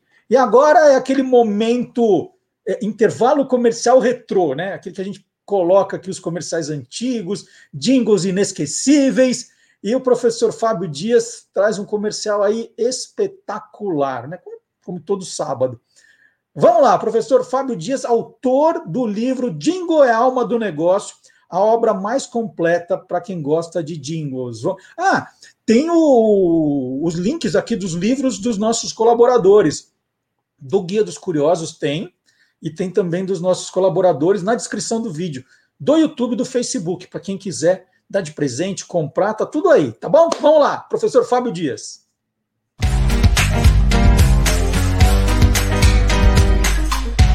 Clube do Jingle. Durante boa parte da década de 80, um dos carros mais luxuosos do Brasil era o Opala Diplomata. Sinônimo de requinte e sofisticação, seu público-alvo tinha alto poder aquisitivo e tinha uma média de idade um pouco mais elevada. Justamente por causa disso, a agência McCann Erickson teve a ideia de produzir um comercial com o maestro Diogo Pacheco, que durante várias décadas foi o regente assistente da Orquestra Sinfônica do Estado de São Paulo, tendo dirigido a orquestra durante mais de mil oportunidades. No comercial, o maestro Diogo Pacheco aparece saindo de sua casa e dirigindo um diplomata até a entrada do Teatro Municipal de São Paulo. Até aí, tudo bem, nenhuma novidade. Mas a novidade veio na trilha sonora, que não é exatamente um jingle, mas a maneira que ela foi é, gravada e produzida vale a nossa menção aqui no programa. A partir da Toccata e Fuga em Ré menor de Johann Sebastian Bach, o maestro Vicente Sálvia fez uma adaptação, fez um arranjo e preparou a peça para que ela pudesse ser gravada em versões de um minuto e meio, um minuto e 30 segundos. E a curiosidade está que ele conseguiu, dentro do seu estúdio, a Cardan, colocar 80 músicos da Orquestra Sinfônica do Estado de São Paulo para justamente executar esse arranjo e essas novas versões da Toccata e Fuga em Ré menor de Johann Sebastian Bach, que acabou servindo de trilha para o comercial e que quando a gente assiste tudo junto, a imagem e a trilha, faz o completo sentido com a mensagem final que a Chevrolet gostaria de apresentar em relação ao carro. Vamos assistir o comercial Peço mais uma vez desculpa por não ser um jingle, mas tem um valor bastante importante dentro desse contexto da publicidade e pelo caráter curioso da sua produção, que hoje, aliás, seria inviável alguém colocar uma orquestra sinfônica no estúdio só para gravar a trilha sonora de um comercial, viável principalmente economicamente, né, financeiramente, mas cuja qualidade deixou um comercial que até hoje, quando é visto, é reverenciado por gente do mercado publicitário e pelo espectador comum. Vamos assistir.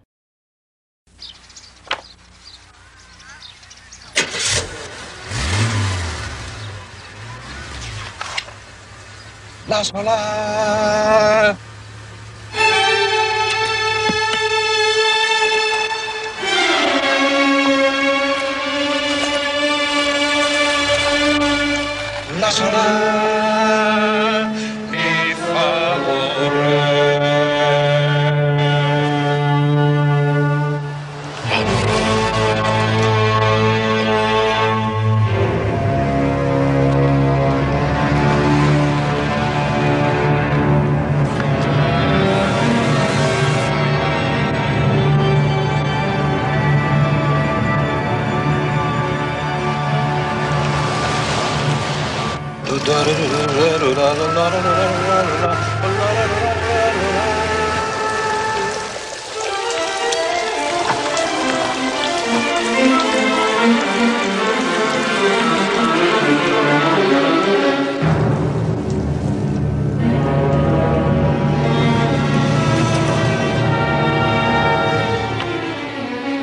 Você acaba de assistir o maestro Diogo Pacheco, mais uma vez dirigindo uma orquestra.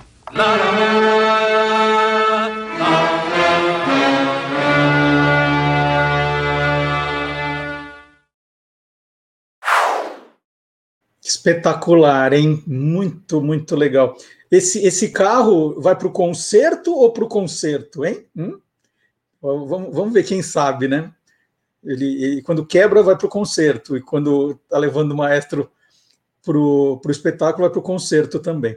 Outro professor agora, professor Vard Marx, sempre com suas curiosidades espetaculares. E o professor Vard, será que ele vai cantar Tim Maia aí? É primavera? Vamos ver?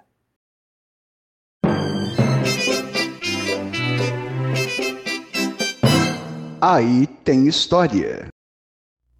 Olá, curiosos! Nesta semana que se encerra, nós tivemos o início da primavera. No hemisfério norte é a primeira estação do ano. E aqui entre nós é o começo do fim do ano. Eu me peguei pensando de onde vem os nomes das estações, de onde veio isso, e é claro que aí tem história. Bom, eu vou tomar a liberdade de entrar no território do professor Dionísio Silva e dar uma ideia da origem desses nomes. A princípio, os termos latinos ver e iber indicavam o tempo bom e o tempo ruim, respectivamente. Ver era a época em que a natureza estava mais viva, e é claro que daí de ver veio verão. Uh, Iber era o tempo frio, era o tempo em que animais hibernavam. Iber, hibernar, como fazem os ursos, e de Iber veio inverno. Uh, a primavera prima é o que vem antes, é a primeira parte, daí veio a palavra primeiro, né, o que vem antes. Primavera é a primeira parte do verão, é o começo do verão. E autunus, é, de onde vem outono, era o ocaso, né, a, a queda, o fim do tempo bom. Daí então, outono em inglês ainda é fall, né, queda. E desde que o homem começou a desenvolver a agricultura, vamos botar aí uns 10, 12 mil anos atrás, ali onde hoje é o Oriente Médio, que era a Mesopotâmia, é, para desenvolver a agricultura era necessário saber quando se podia plantar, quando ia ter chuva, quando ia tempo seco, sem chuva, com que é o inverno, quando o tempo ia mudar. Nesse momento, nesses 10 mil anos, aconteceu o que a gente chama de revolução agrícola, porque não é só sair plantando, eh, faz a colheita e come. Não é só isso. Para começar a plantar, é, nós tínhamos que saber ler a natureza. Então nós, a partir daí, desenvolvemos a matemática, a geometria, a astronomia, a botânica, a zootecnia e um monte de outras ciências decorreram disso. E as estações do ano estavam no meio dessa história toda. Bom, é difícil falar de antiguidade sem lembrar dos gregos, sempre eles. Quando eles não aparecem por causa da ciência, eles aparecem por causa das belíssimas lendas que eles têm. E, e é de uma lenda que eu vou falar. Havia uma jovem deusa belíssima chamada Perséfone ela era filha de Zeus, o deus dos deuses, o poderosão, e de Deméter, que era a deusa da fertilidade. Só para você ter uma ideia de quem era Deméter, entre os romanos ela era chamada de Ceres. Daí vem a palavra cereal, ou seja, ela era responsável por alimentar os povos deste mundo todo. Pois um belo dia estava Perséfone dando um passeio quando um deus a viu era Hades, o deus do mundo subterrâneo. Esqueçam que vocês viram no desenho da Disney, Hades não é vilão. Ele não tem nada a ver com demônio, isso é do cristianismo. Hades é o deus do mundo dos mortos, é um mundo subterrâneo, mas para os gregos não havia inferno. Todo mundo ia para o mundo subterrâneo. Se alguém tinha que ser punido, era punido. Se alguém tinha sido muito bom, era recompensado mas todo mundo no mesmo lugar. Ele olhou Perséfone e foi amor à primeira vista. Com um gesto seu, o chão se abriu e ela foi engolida. Não, ela não morreu, ela era uma deusa, portanto, era imortal. É, ele estava cansado de ser solteiro. Foi assim que ele arrumou uma, uma noiva, uma esposa. Quando ela caiu, de susto ela deu um grito. Perséfone caiu, sumiu. Deméter chegou, olhou. Cadê minha filha? Ninguém ia ser louco de entrar naquela briga entre Hades e Deméter. Então toda a natureza se calou. Ela procurou, procurou, revirou todo mundo, não encontrou. Já sei. foi até Hélios, o Sol, porque o Sol tudo vê, falou: cadê a menina? E o Sol, Hélios, teve que entregar. Ah, é? Ou Perséfone aparece, me é devolvida, ou eu me retiro do mundo. E ela se retirou do mundo. Você pode imaginar que foi aquela desgraça, foi fome para todo lado e toda a natureza implorou para Zeus para resolver aquela briga entre irmãos. Sim, porque Hades e Deméter eram irmãos e Zeus era irmão deles, é briga em família. E agora? É, ok, Perséfone pode sair se ela não tiver comido nada no reino de Hades. Ela tinha comido três bagos, três carocinhos de romã. Comeu alguma coisa. Então ela não pode ser inteiramente livre. Mas Zeus negociou e pronto chegamos num acordo. Ela poderia ficar é, duas partes do ano com a mãe dela para ajudar a fecundar toda a terra. São então primavera e verão. Ela fica uma parte do ano com o marido, que é o inverno. E a outra parte do ano ela fica onde quiser, é, que é o outono. É por isso que às vezes tem um outono que é mais frio do que os outros. Parece que o inverno chega antes é porque Perséfone acabou gostando de Hades e ela volta mais cedo para casa. Por isso alguns outonos são mais frios. É isso. E um dia depois das comemorações dos 71 anos da TV, nós perdemos o ator Luiz Gustavo, falecido em 19 de setembro aos 87 anos. E quantas histórias já contei aqui, né, do do, do programa que eu escrevi para o Mário Fofoca, que nunca foi ao ar. Puxa, uma história tão marcante para mim, personagem muito marcante do Luiz Gustavo. E no programa da quinta-feira passada, o Magalhães Júnior falou sobre seriados de suspense e sobrenatural. Né? Esse era o tema do programa, mas ele dedicou um bloco todo especial ao Luiz Gustavo. Então nós vamos rever essa homenagem que o Maga fez na quinta-feira agora.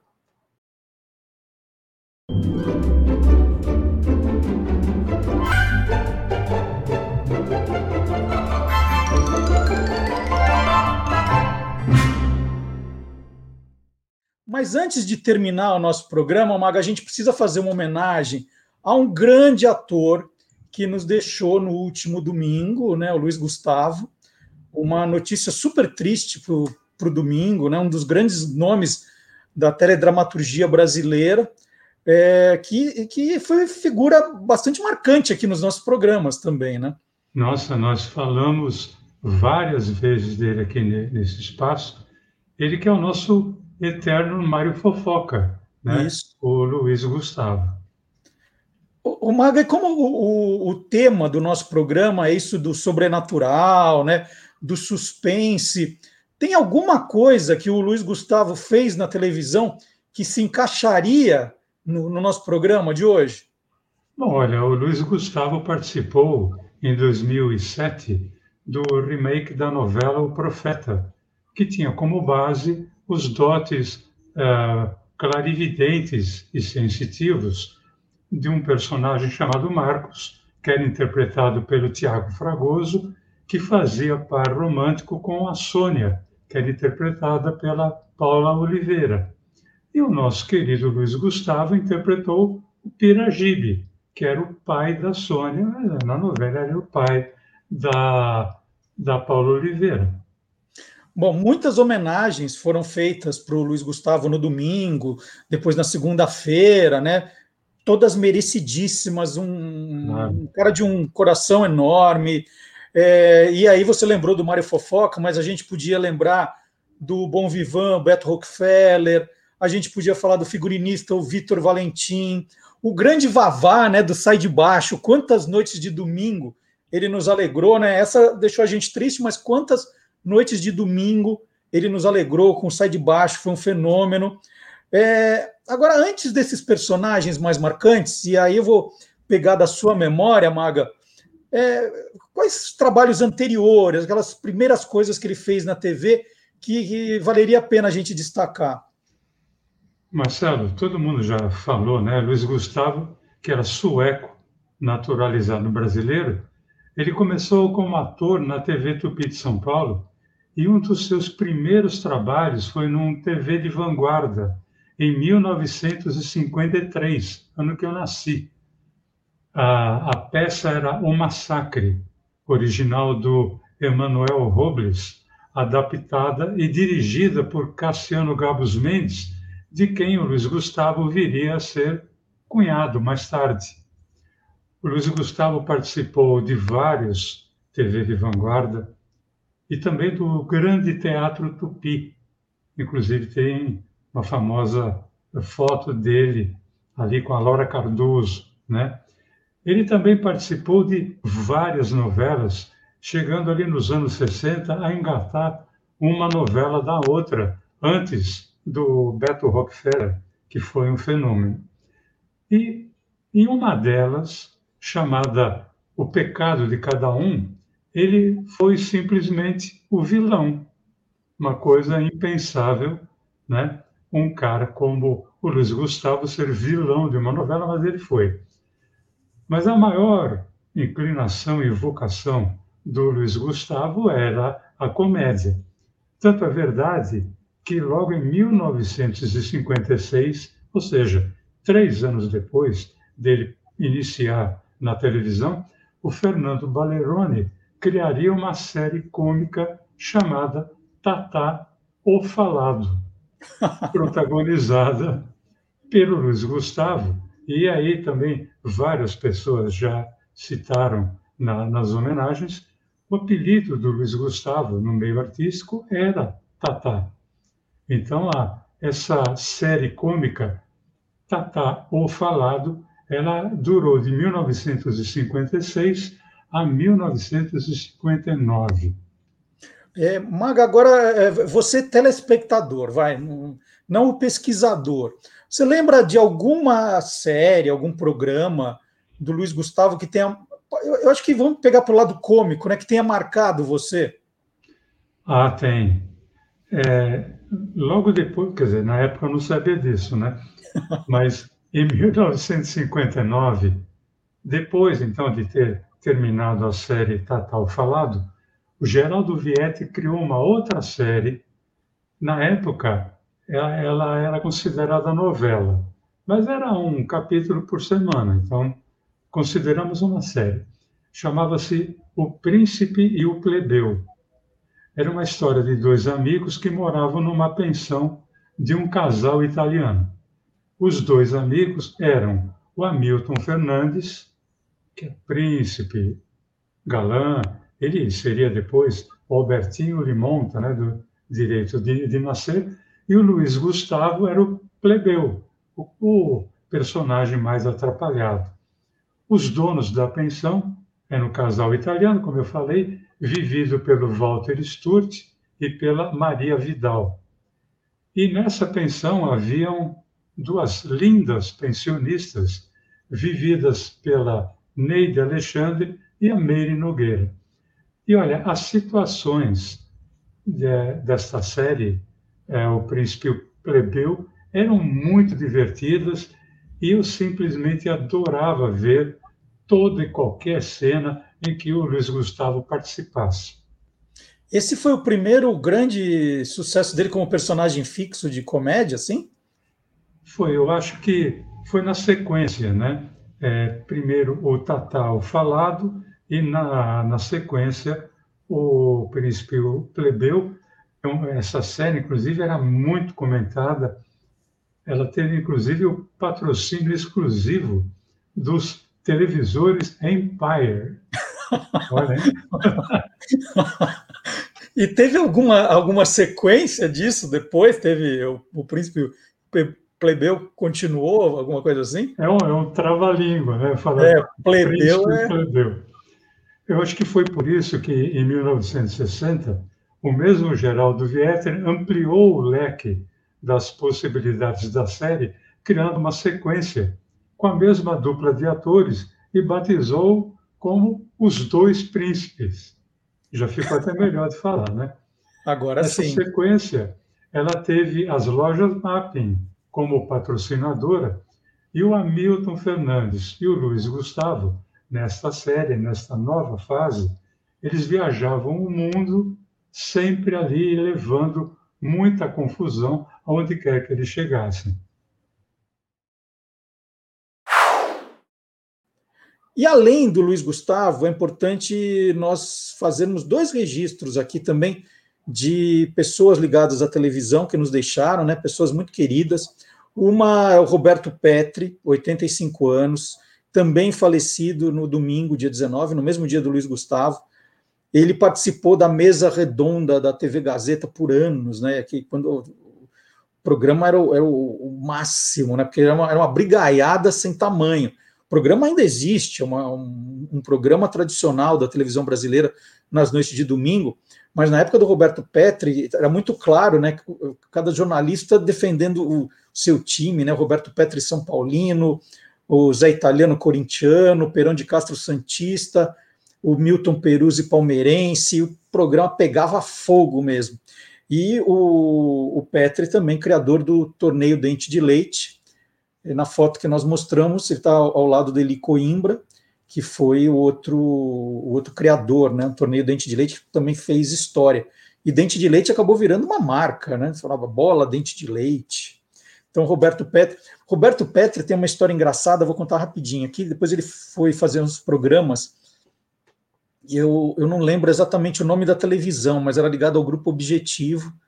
É, será que era TV Trianon? Eu não, eu não lembro eu não lembro o nome da TV. Era ligado ao grupo Objetivo, era também no prédio da Paulista, e ele fazia um programa de debates esportivos. Eu fui participar numa, numa segunda-feira tarde. Eu cheguei, assim, normal, roupa de. Eu ia fazer TV, né? Não é que eu estava largado, né? Mas estava direito. E aí ele falou assim: Mas não te avisaram que é com terno e gravata? Eu falei: Não.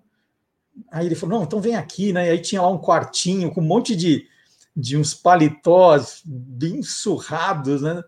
É, umas gravatas, né? Colocaram em mim tal para participar do programa com Roberto Petri. Foi muito gentil, muito gentil, uma ótima pessoa. E eu lembrei dessa história, né? Quando soube da, da, da triste notícia. E nós tivemos também a morte né, da atriz Marina Miranda, foi a dona Charanga, da escolinha do professor Raimundo aos 90 anos, foi na segunda-feira, dia 20. É, também fica aqui a, a nossa homenagem, né?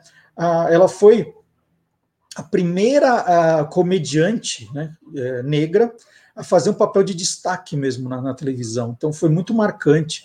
E nos últimos dias a filha dela vinha contando as dificuldades para a internação, né, já, já, já, dava, já dava a entender que é nos últimos momentos da mãe. Então, nossas homenagens a Luiz Gustavo, Roberto Petri e a Marina Miranda. E um recadinho, né? Se você não fez, pode fazer ainda, é entrar no site do Guia dos Curiosos e fazer a sua inscrição para receber a nossa newsletter, né, nosso boletim, na sexta-feira, às oito da noite.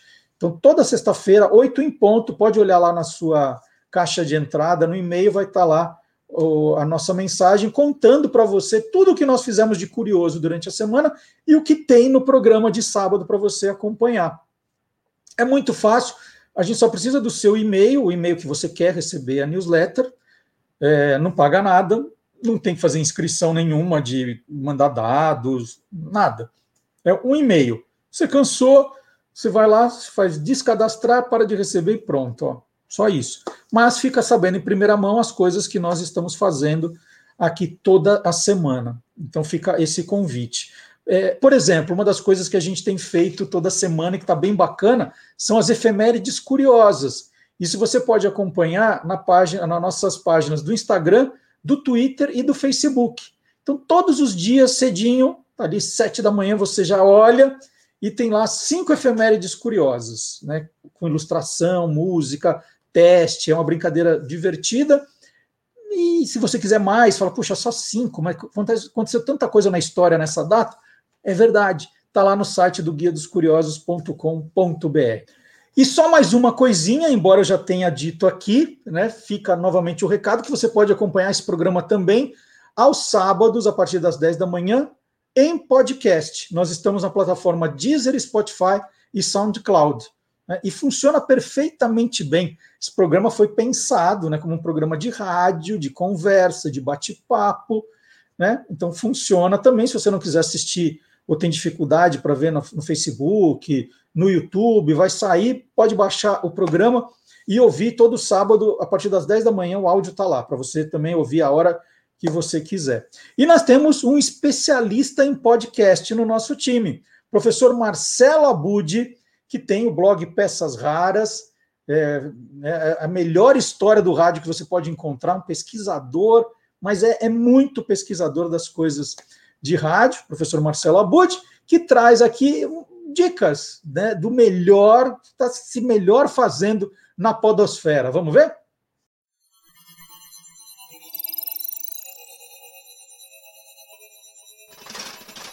Hoje pode. Com Marcelo Abud. 25 de setembro é o Dia do Rádio. A data é uma celebração ao aniversário, ao nascimento de Edgar Roquette Pinto, um dos primeiros a acreditar nesse meio de comunicação no Brasil. Bom, isto é história lá para o podcast Peças Raras. Mas aqui eu faço menção, uma homenagem a um dos meus programas de rádio preferidos nos últimos 30 anos. Eu estou falando do Trip FM, que comecei a acompanhar lá no início dos anos 90, quando estava na faculdade de comunicação. Mas o Trip FM é anterior a isso. Ele estreou em 28 de agosto de 1984 na antiga 97 FM. Isso quando a 97 FM aqui de São Paulo ainda era dedicada a tocar rock.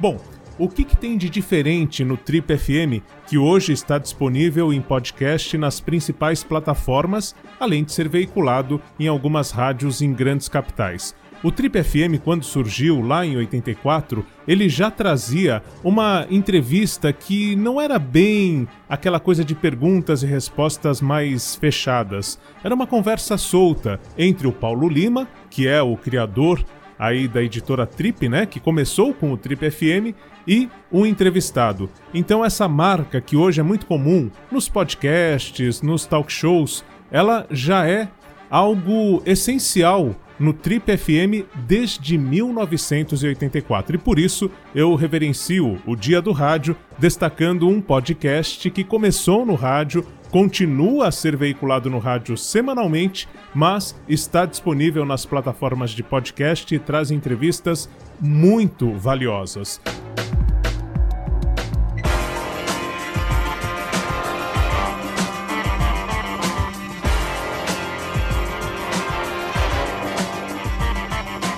Aumente o volume. Você está entrando no Trip FM. E o legal no Trip FM é isso também, a diversidade dos entrevistados. Nós temos pessoas de várias áreas conversando com o Paulo Lima toda semana. Bom, só para dar um exemplo, eu separei aqui um trecho de um vídeo é, que traz a entrevista do Léo Jaime ao Trip FM. E ele fala sobre gordofobia. Ele fala como foi cancelado num período em que sequer este termo cancelamento era usual. Então Léo Jaime conta como passou por essa história e superou, né? Isso ele conta no programa, mas aqui um trechinho do Léo Jaime falando sobre gordofobia. Ah, eu fiz isso, fiz aquilo, fiz aquilo outro. Olha que legal. Não, barrigudo. Porra, eu era barrigudo, entre aspas, assim falando, eu não conseguia marcar uma reunião em nenhuma gravadora, não tinha nenhum contrato na televisão, ninguém me convidava para nada, nenhum empresário aceitava me empresariar. Eu falei, que situação é essa, né? Completamente cancelado. Eu fiz alguma cagada? Eu traí alguém? Eu fui violento? Não! Era uma coisa curiosa, porque eu dizia assim, nossa, minha personalidade deve ser maravilhosa, porque as pessoas só falam da minha forma física. Né? Só me cancelam por causa da minha forma física. Então eu sei o que é o cancelamento. É uma coisa horrorosa, porque é um, é um julgamento tácito. Não, o senhor acabou, não tem que ouvir o lado dele. Entrevistas interessantes como esta com o Léo Jaime você encontra toda semana no seu tocador de podcast preferido. Tá aí no Spotify, em outros tocadores também. E, se você preferir a moda antiga, você pode ouvir, por exemplo, aqui em São Paulo, o Trip FM toda semana na rádio Eldorado FM. Então, na hora que você quiser, Busque boas entrevistas, papos que são realmente elucidativos, que nos trazem reflexões importantes no Trip FM. O nosso destaque desta semana na Podosfera o incrível universo dos podcasts.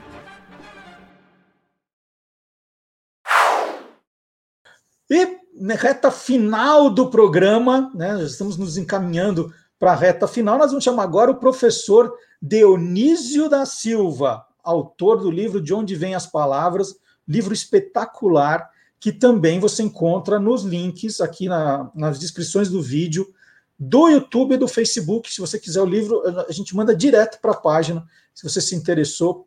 O livro é desse tamanho, né? Tanta informação ali que tem. Cada dia estou indo lá pegar uma palavra para aprender com o professor Dionísio da Silva. Ah, agora é a hora do professor Dionísio da Silva. Vamos ver, tá na hora.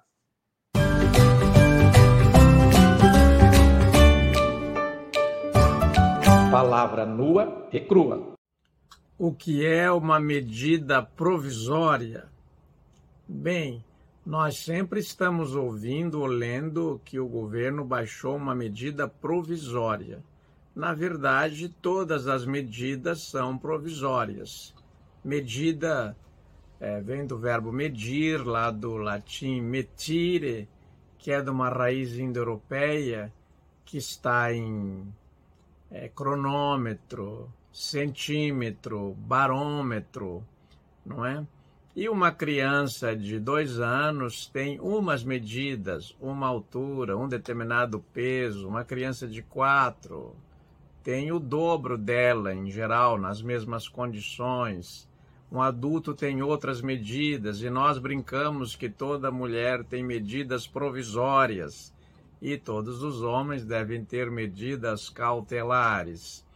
Mas no fim e ao cabo, tudo é medido por isso aqui, ó, o tempo, este relógio que veio do latim antigo orologium, que no grego era bem parecido, orologion, que deu relógio no português, mas que no inglês é clock, porque também veio do latim cloca, com dois Cs, que quer dizer chocalho, alguma coisa que faz, que faz barulho, sino.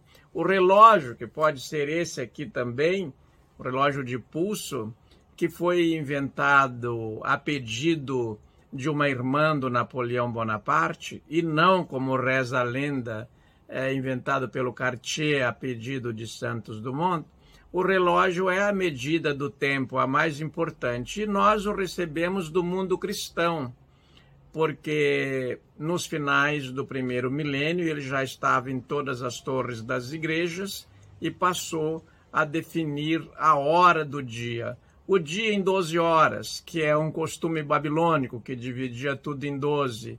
Existiu também no antigo Egito, para dividir o dia em 12 horas e a noite em 12 horas, totalizando 24. Então, essas medidas são muito antigas, mas a forma de medir o tempo é o relógio, que está também no seu celular. Finalzinho do programa, quero fazer um registro, porque na quinta-feira, agora, dia 23, a editora Panda Books, né, que é a editora do Guia dos Curiosos, completou 22 anos. Puxa vida, como o tempo voa, né? Professor Dionísio falou do tempo, né, ou do relógio, mas o tempo voa de verdade. A editora nasceu em 23 de setembro de 1999, que foi a data que esse meu livro aqui, chegou da gráfica, Os Endereços Curiosos de São Paulo. Essa aqui é a primeira edição, né? O livro, é, essa capa foi mudando com as novas edições, mas essa é a de 1999. O logo até da editora mudou, mas esse aqui é o, é o logo antigo. Então, esse é o primeiro, primeirinho da, da coleção, edição da, da editora. São 600 títulos hoje já lançados. Quantos livros vendidos? É a editora que tem a coleção do Guia dos Curiosos. Eu peguei aqui o, o que eu já mostrei, o Guia dos Curiosos Invenções, o primeiro Guia dos Curiosos, né, o, o pai de todos, e o, o mais recente, o Guia dos Curiosos, edição fora de série. Mas a Panda, nesse período, fez muitos livros de referência, Agora tem os clássicos brasileiros contados de um, de um jeito muito especial, uma coleção que está fazendo maior sucesso. Somos a, a, a editora que revelou, né, o Tati Bernardi, por exemplo, hoje roteirista, cronista, tem livros né, de Samuel Rosa, é, grande estrela da música, do Celton Mello, falando de futebol. Então, nós, toda a coleção do Todd Parker, eu já mostrei aqui. Puxa, não vou ficar falando dos 600 livros, mas fica o convite, né, já que fizemos 22 anos, para que você conheça a editora Panda Books, né, Panda Books, editora Panda Books, ou encontrar no pandabooks.com.br para conhecer o catálogo, conhecer os lançamentos, seguir a Panda Books também nas redes sociais, né, um convite bem bacana. É... O que mais posso falar da, da Panda, né? Do, do, orgulho de trabalhar com os livros, de trabalhar com cultura, é, para a gente muito importante, tá aí, pandabooks.com.br, é, para que vocês conheçam né, um, um pouquinho desse, desse trabalho que eu venho fazendo há 22 anos, com muita alegria, muita satisfação. E eu, eu ia falar até do livro do Carlos Cantoni, o livro novo do Carlos. Carlos, semana que vem a gente fala sem falta, combinado?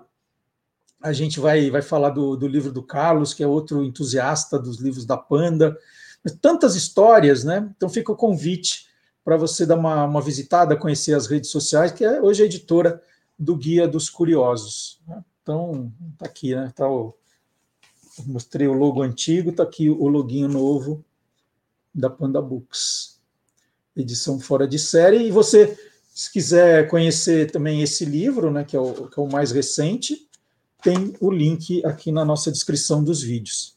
Então é isso, gente. Uma alegria muito grande. Dois patinhos na lagoa, a comemoração da, da Panda. Na, na, na hora de decidir um, título, um nome para a editora, eu, eu, lembro que eu gostava muito da Penguin Books, né? acho um nome lindo, a logomarca linda. falei, puxa, Penguin Books, que ideia, né? Que nome lindo. Eu falei, não, então a minha editora tem que ter também o nome de um bicho, tem que ter o nome de um bichinho. E aí fiquei pensando, né? Fiz uma lista, editora Ornitorrinco, editora Águia, editora Hamster, ia escrevendo, né, para ver. Quando chegou o Panda, falei, puxa, é isso, né? que panda é um nome que você vai usar em inglês, em francês, em espanhol, você vai usar panda do mesmo jeito. Então fica um nome internacional, que lindo. E, e eu acho que a luta de, da, da, da, sobrevivência dos pandas né, é a mesma da luta da sobrevivência hoje, principalmente de quem ama cultura, ama arte. Então acho que casou. Então, são 22 anos com muitas alegrias. E muita alegria também hoje para anunciar música que a banda Beck e os Tiozão, a banda selecionou uma, uma música que eu amo, do ABBA, do grupo sueco ABBA, música de 1980, Super Trooper. E fica também o convite, se você já vai aproveitar para ler a história da Bala Sete Belo, né, que eu fiz o convite para você ir até o nosso o meu site do Guia dos Curiosos, guiadoscuriosos.com.br, tem uma matéria lá também falando que o, a, o, o, quarteto ABBA não é o único ABBA de sucesso na Suécia, não. Tem uma, um outro ABBA que também é muito conhecido por lá. Não? Então, essa é uma curiosidade no guia dos curiosos.com.br. E eu já falei demais. Vamos terminar o programa, então, com a banda Beck e os Tiozão, música de 1980 do ABBA, grupo sueco, que está voltando, hein? Está voltando tem músicas novas, vai ter show virtual, né, né, com holografia no ano que vem, um monte de novidade e, e nós vamos falar bastante disso. Então, muito obrigado de novo pela audiência. Não saiam sem deixar o, o joinha, o seu comentário. Gente, pessoal do chat, agora todo mundo para os comentários, deixando um comentário lá. Muito obrigado a todos e até a semana que vem. Super Trooper, tchau! Playback. Super trooper, things are gonna fly me, but I won't feel blue like I always do. Cause somewhere in the crowd there's you.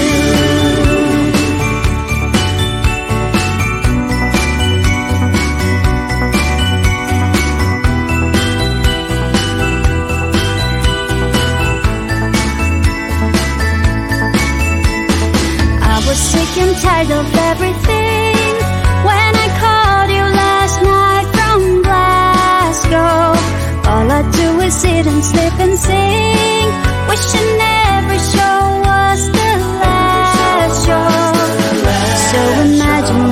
glad to hear you coming, and suddenly I feel alright. And it's gonna be so different when I'm on the stage tonight. Tonight the super trooper lights are gonna find me shining like the sun, smiling,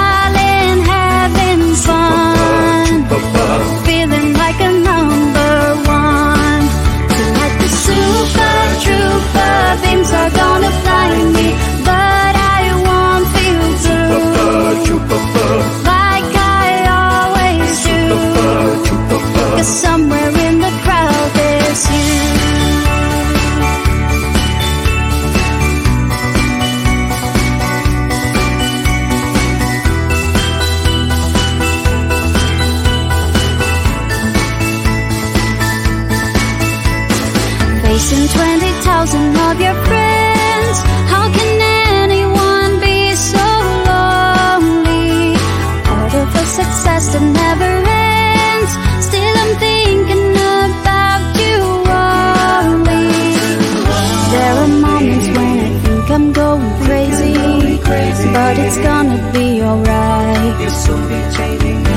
Everything will be so different when I'm on the stage tonight. Like the super trooper lights are gonna find me shining like the sun, smiling, having fun, feeling like a number one. Like the super trooper beams are gonna blind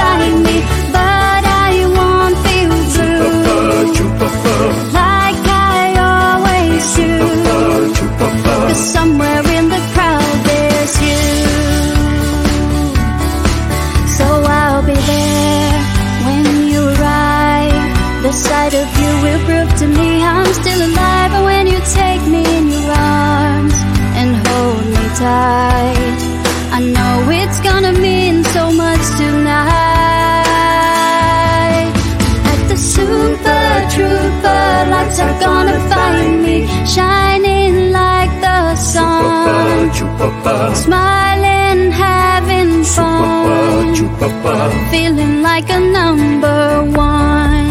Tonight the super trooper beams are gonna find me, but I won't feel blue like I always do. Cause somewhere in the crowd there's you.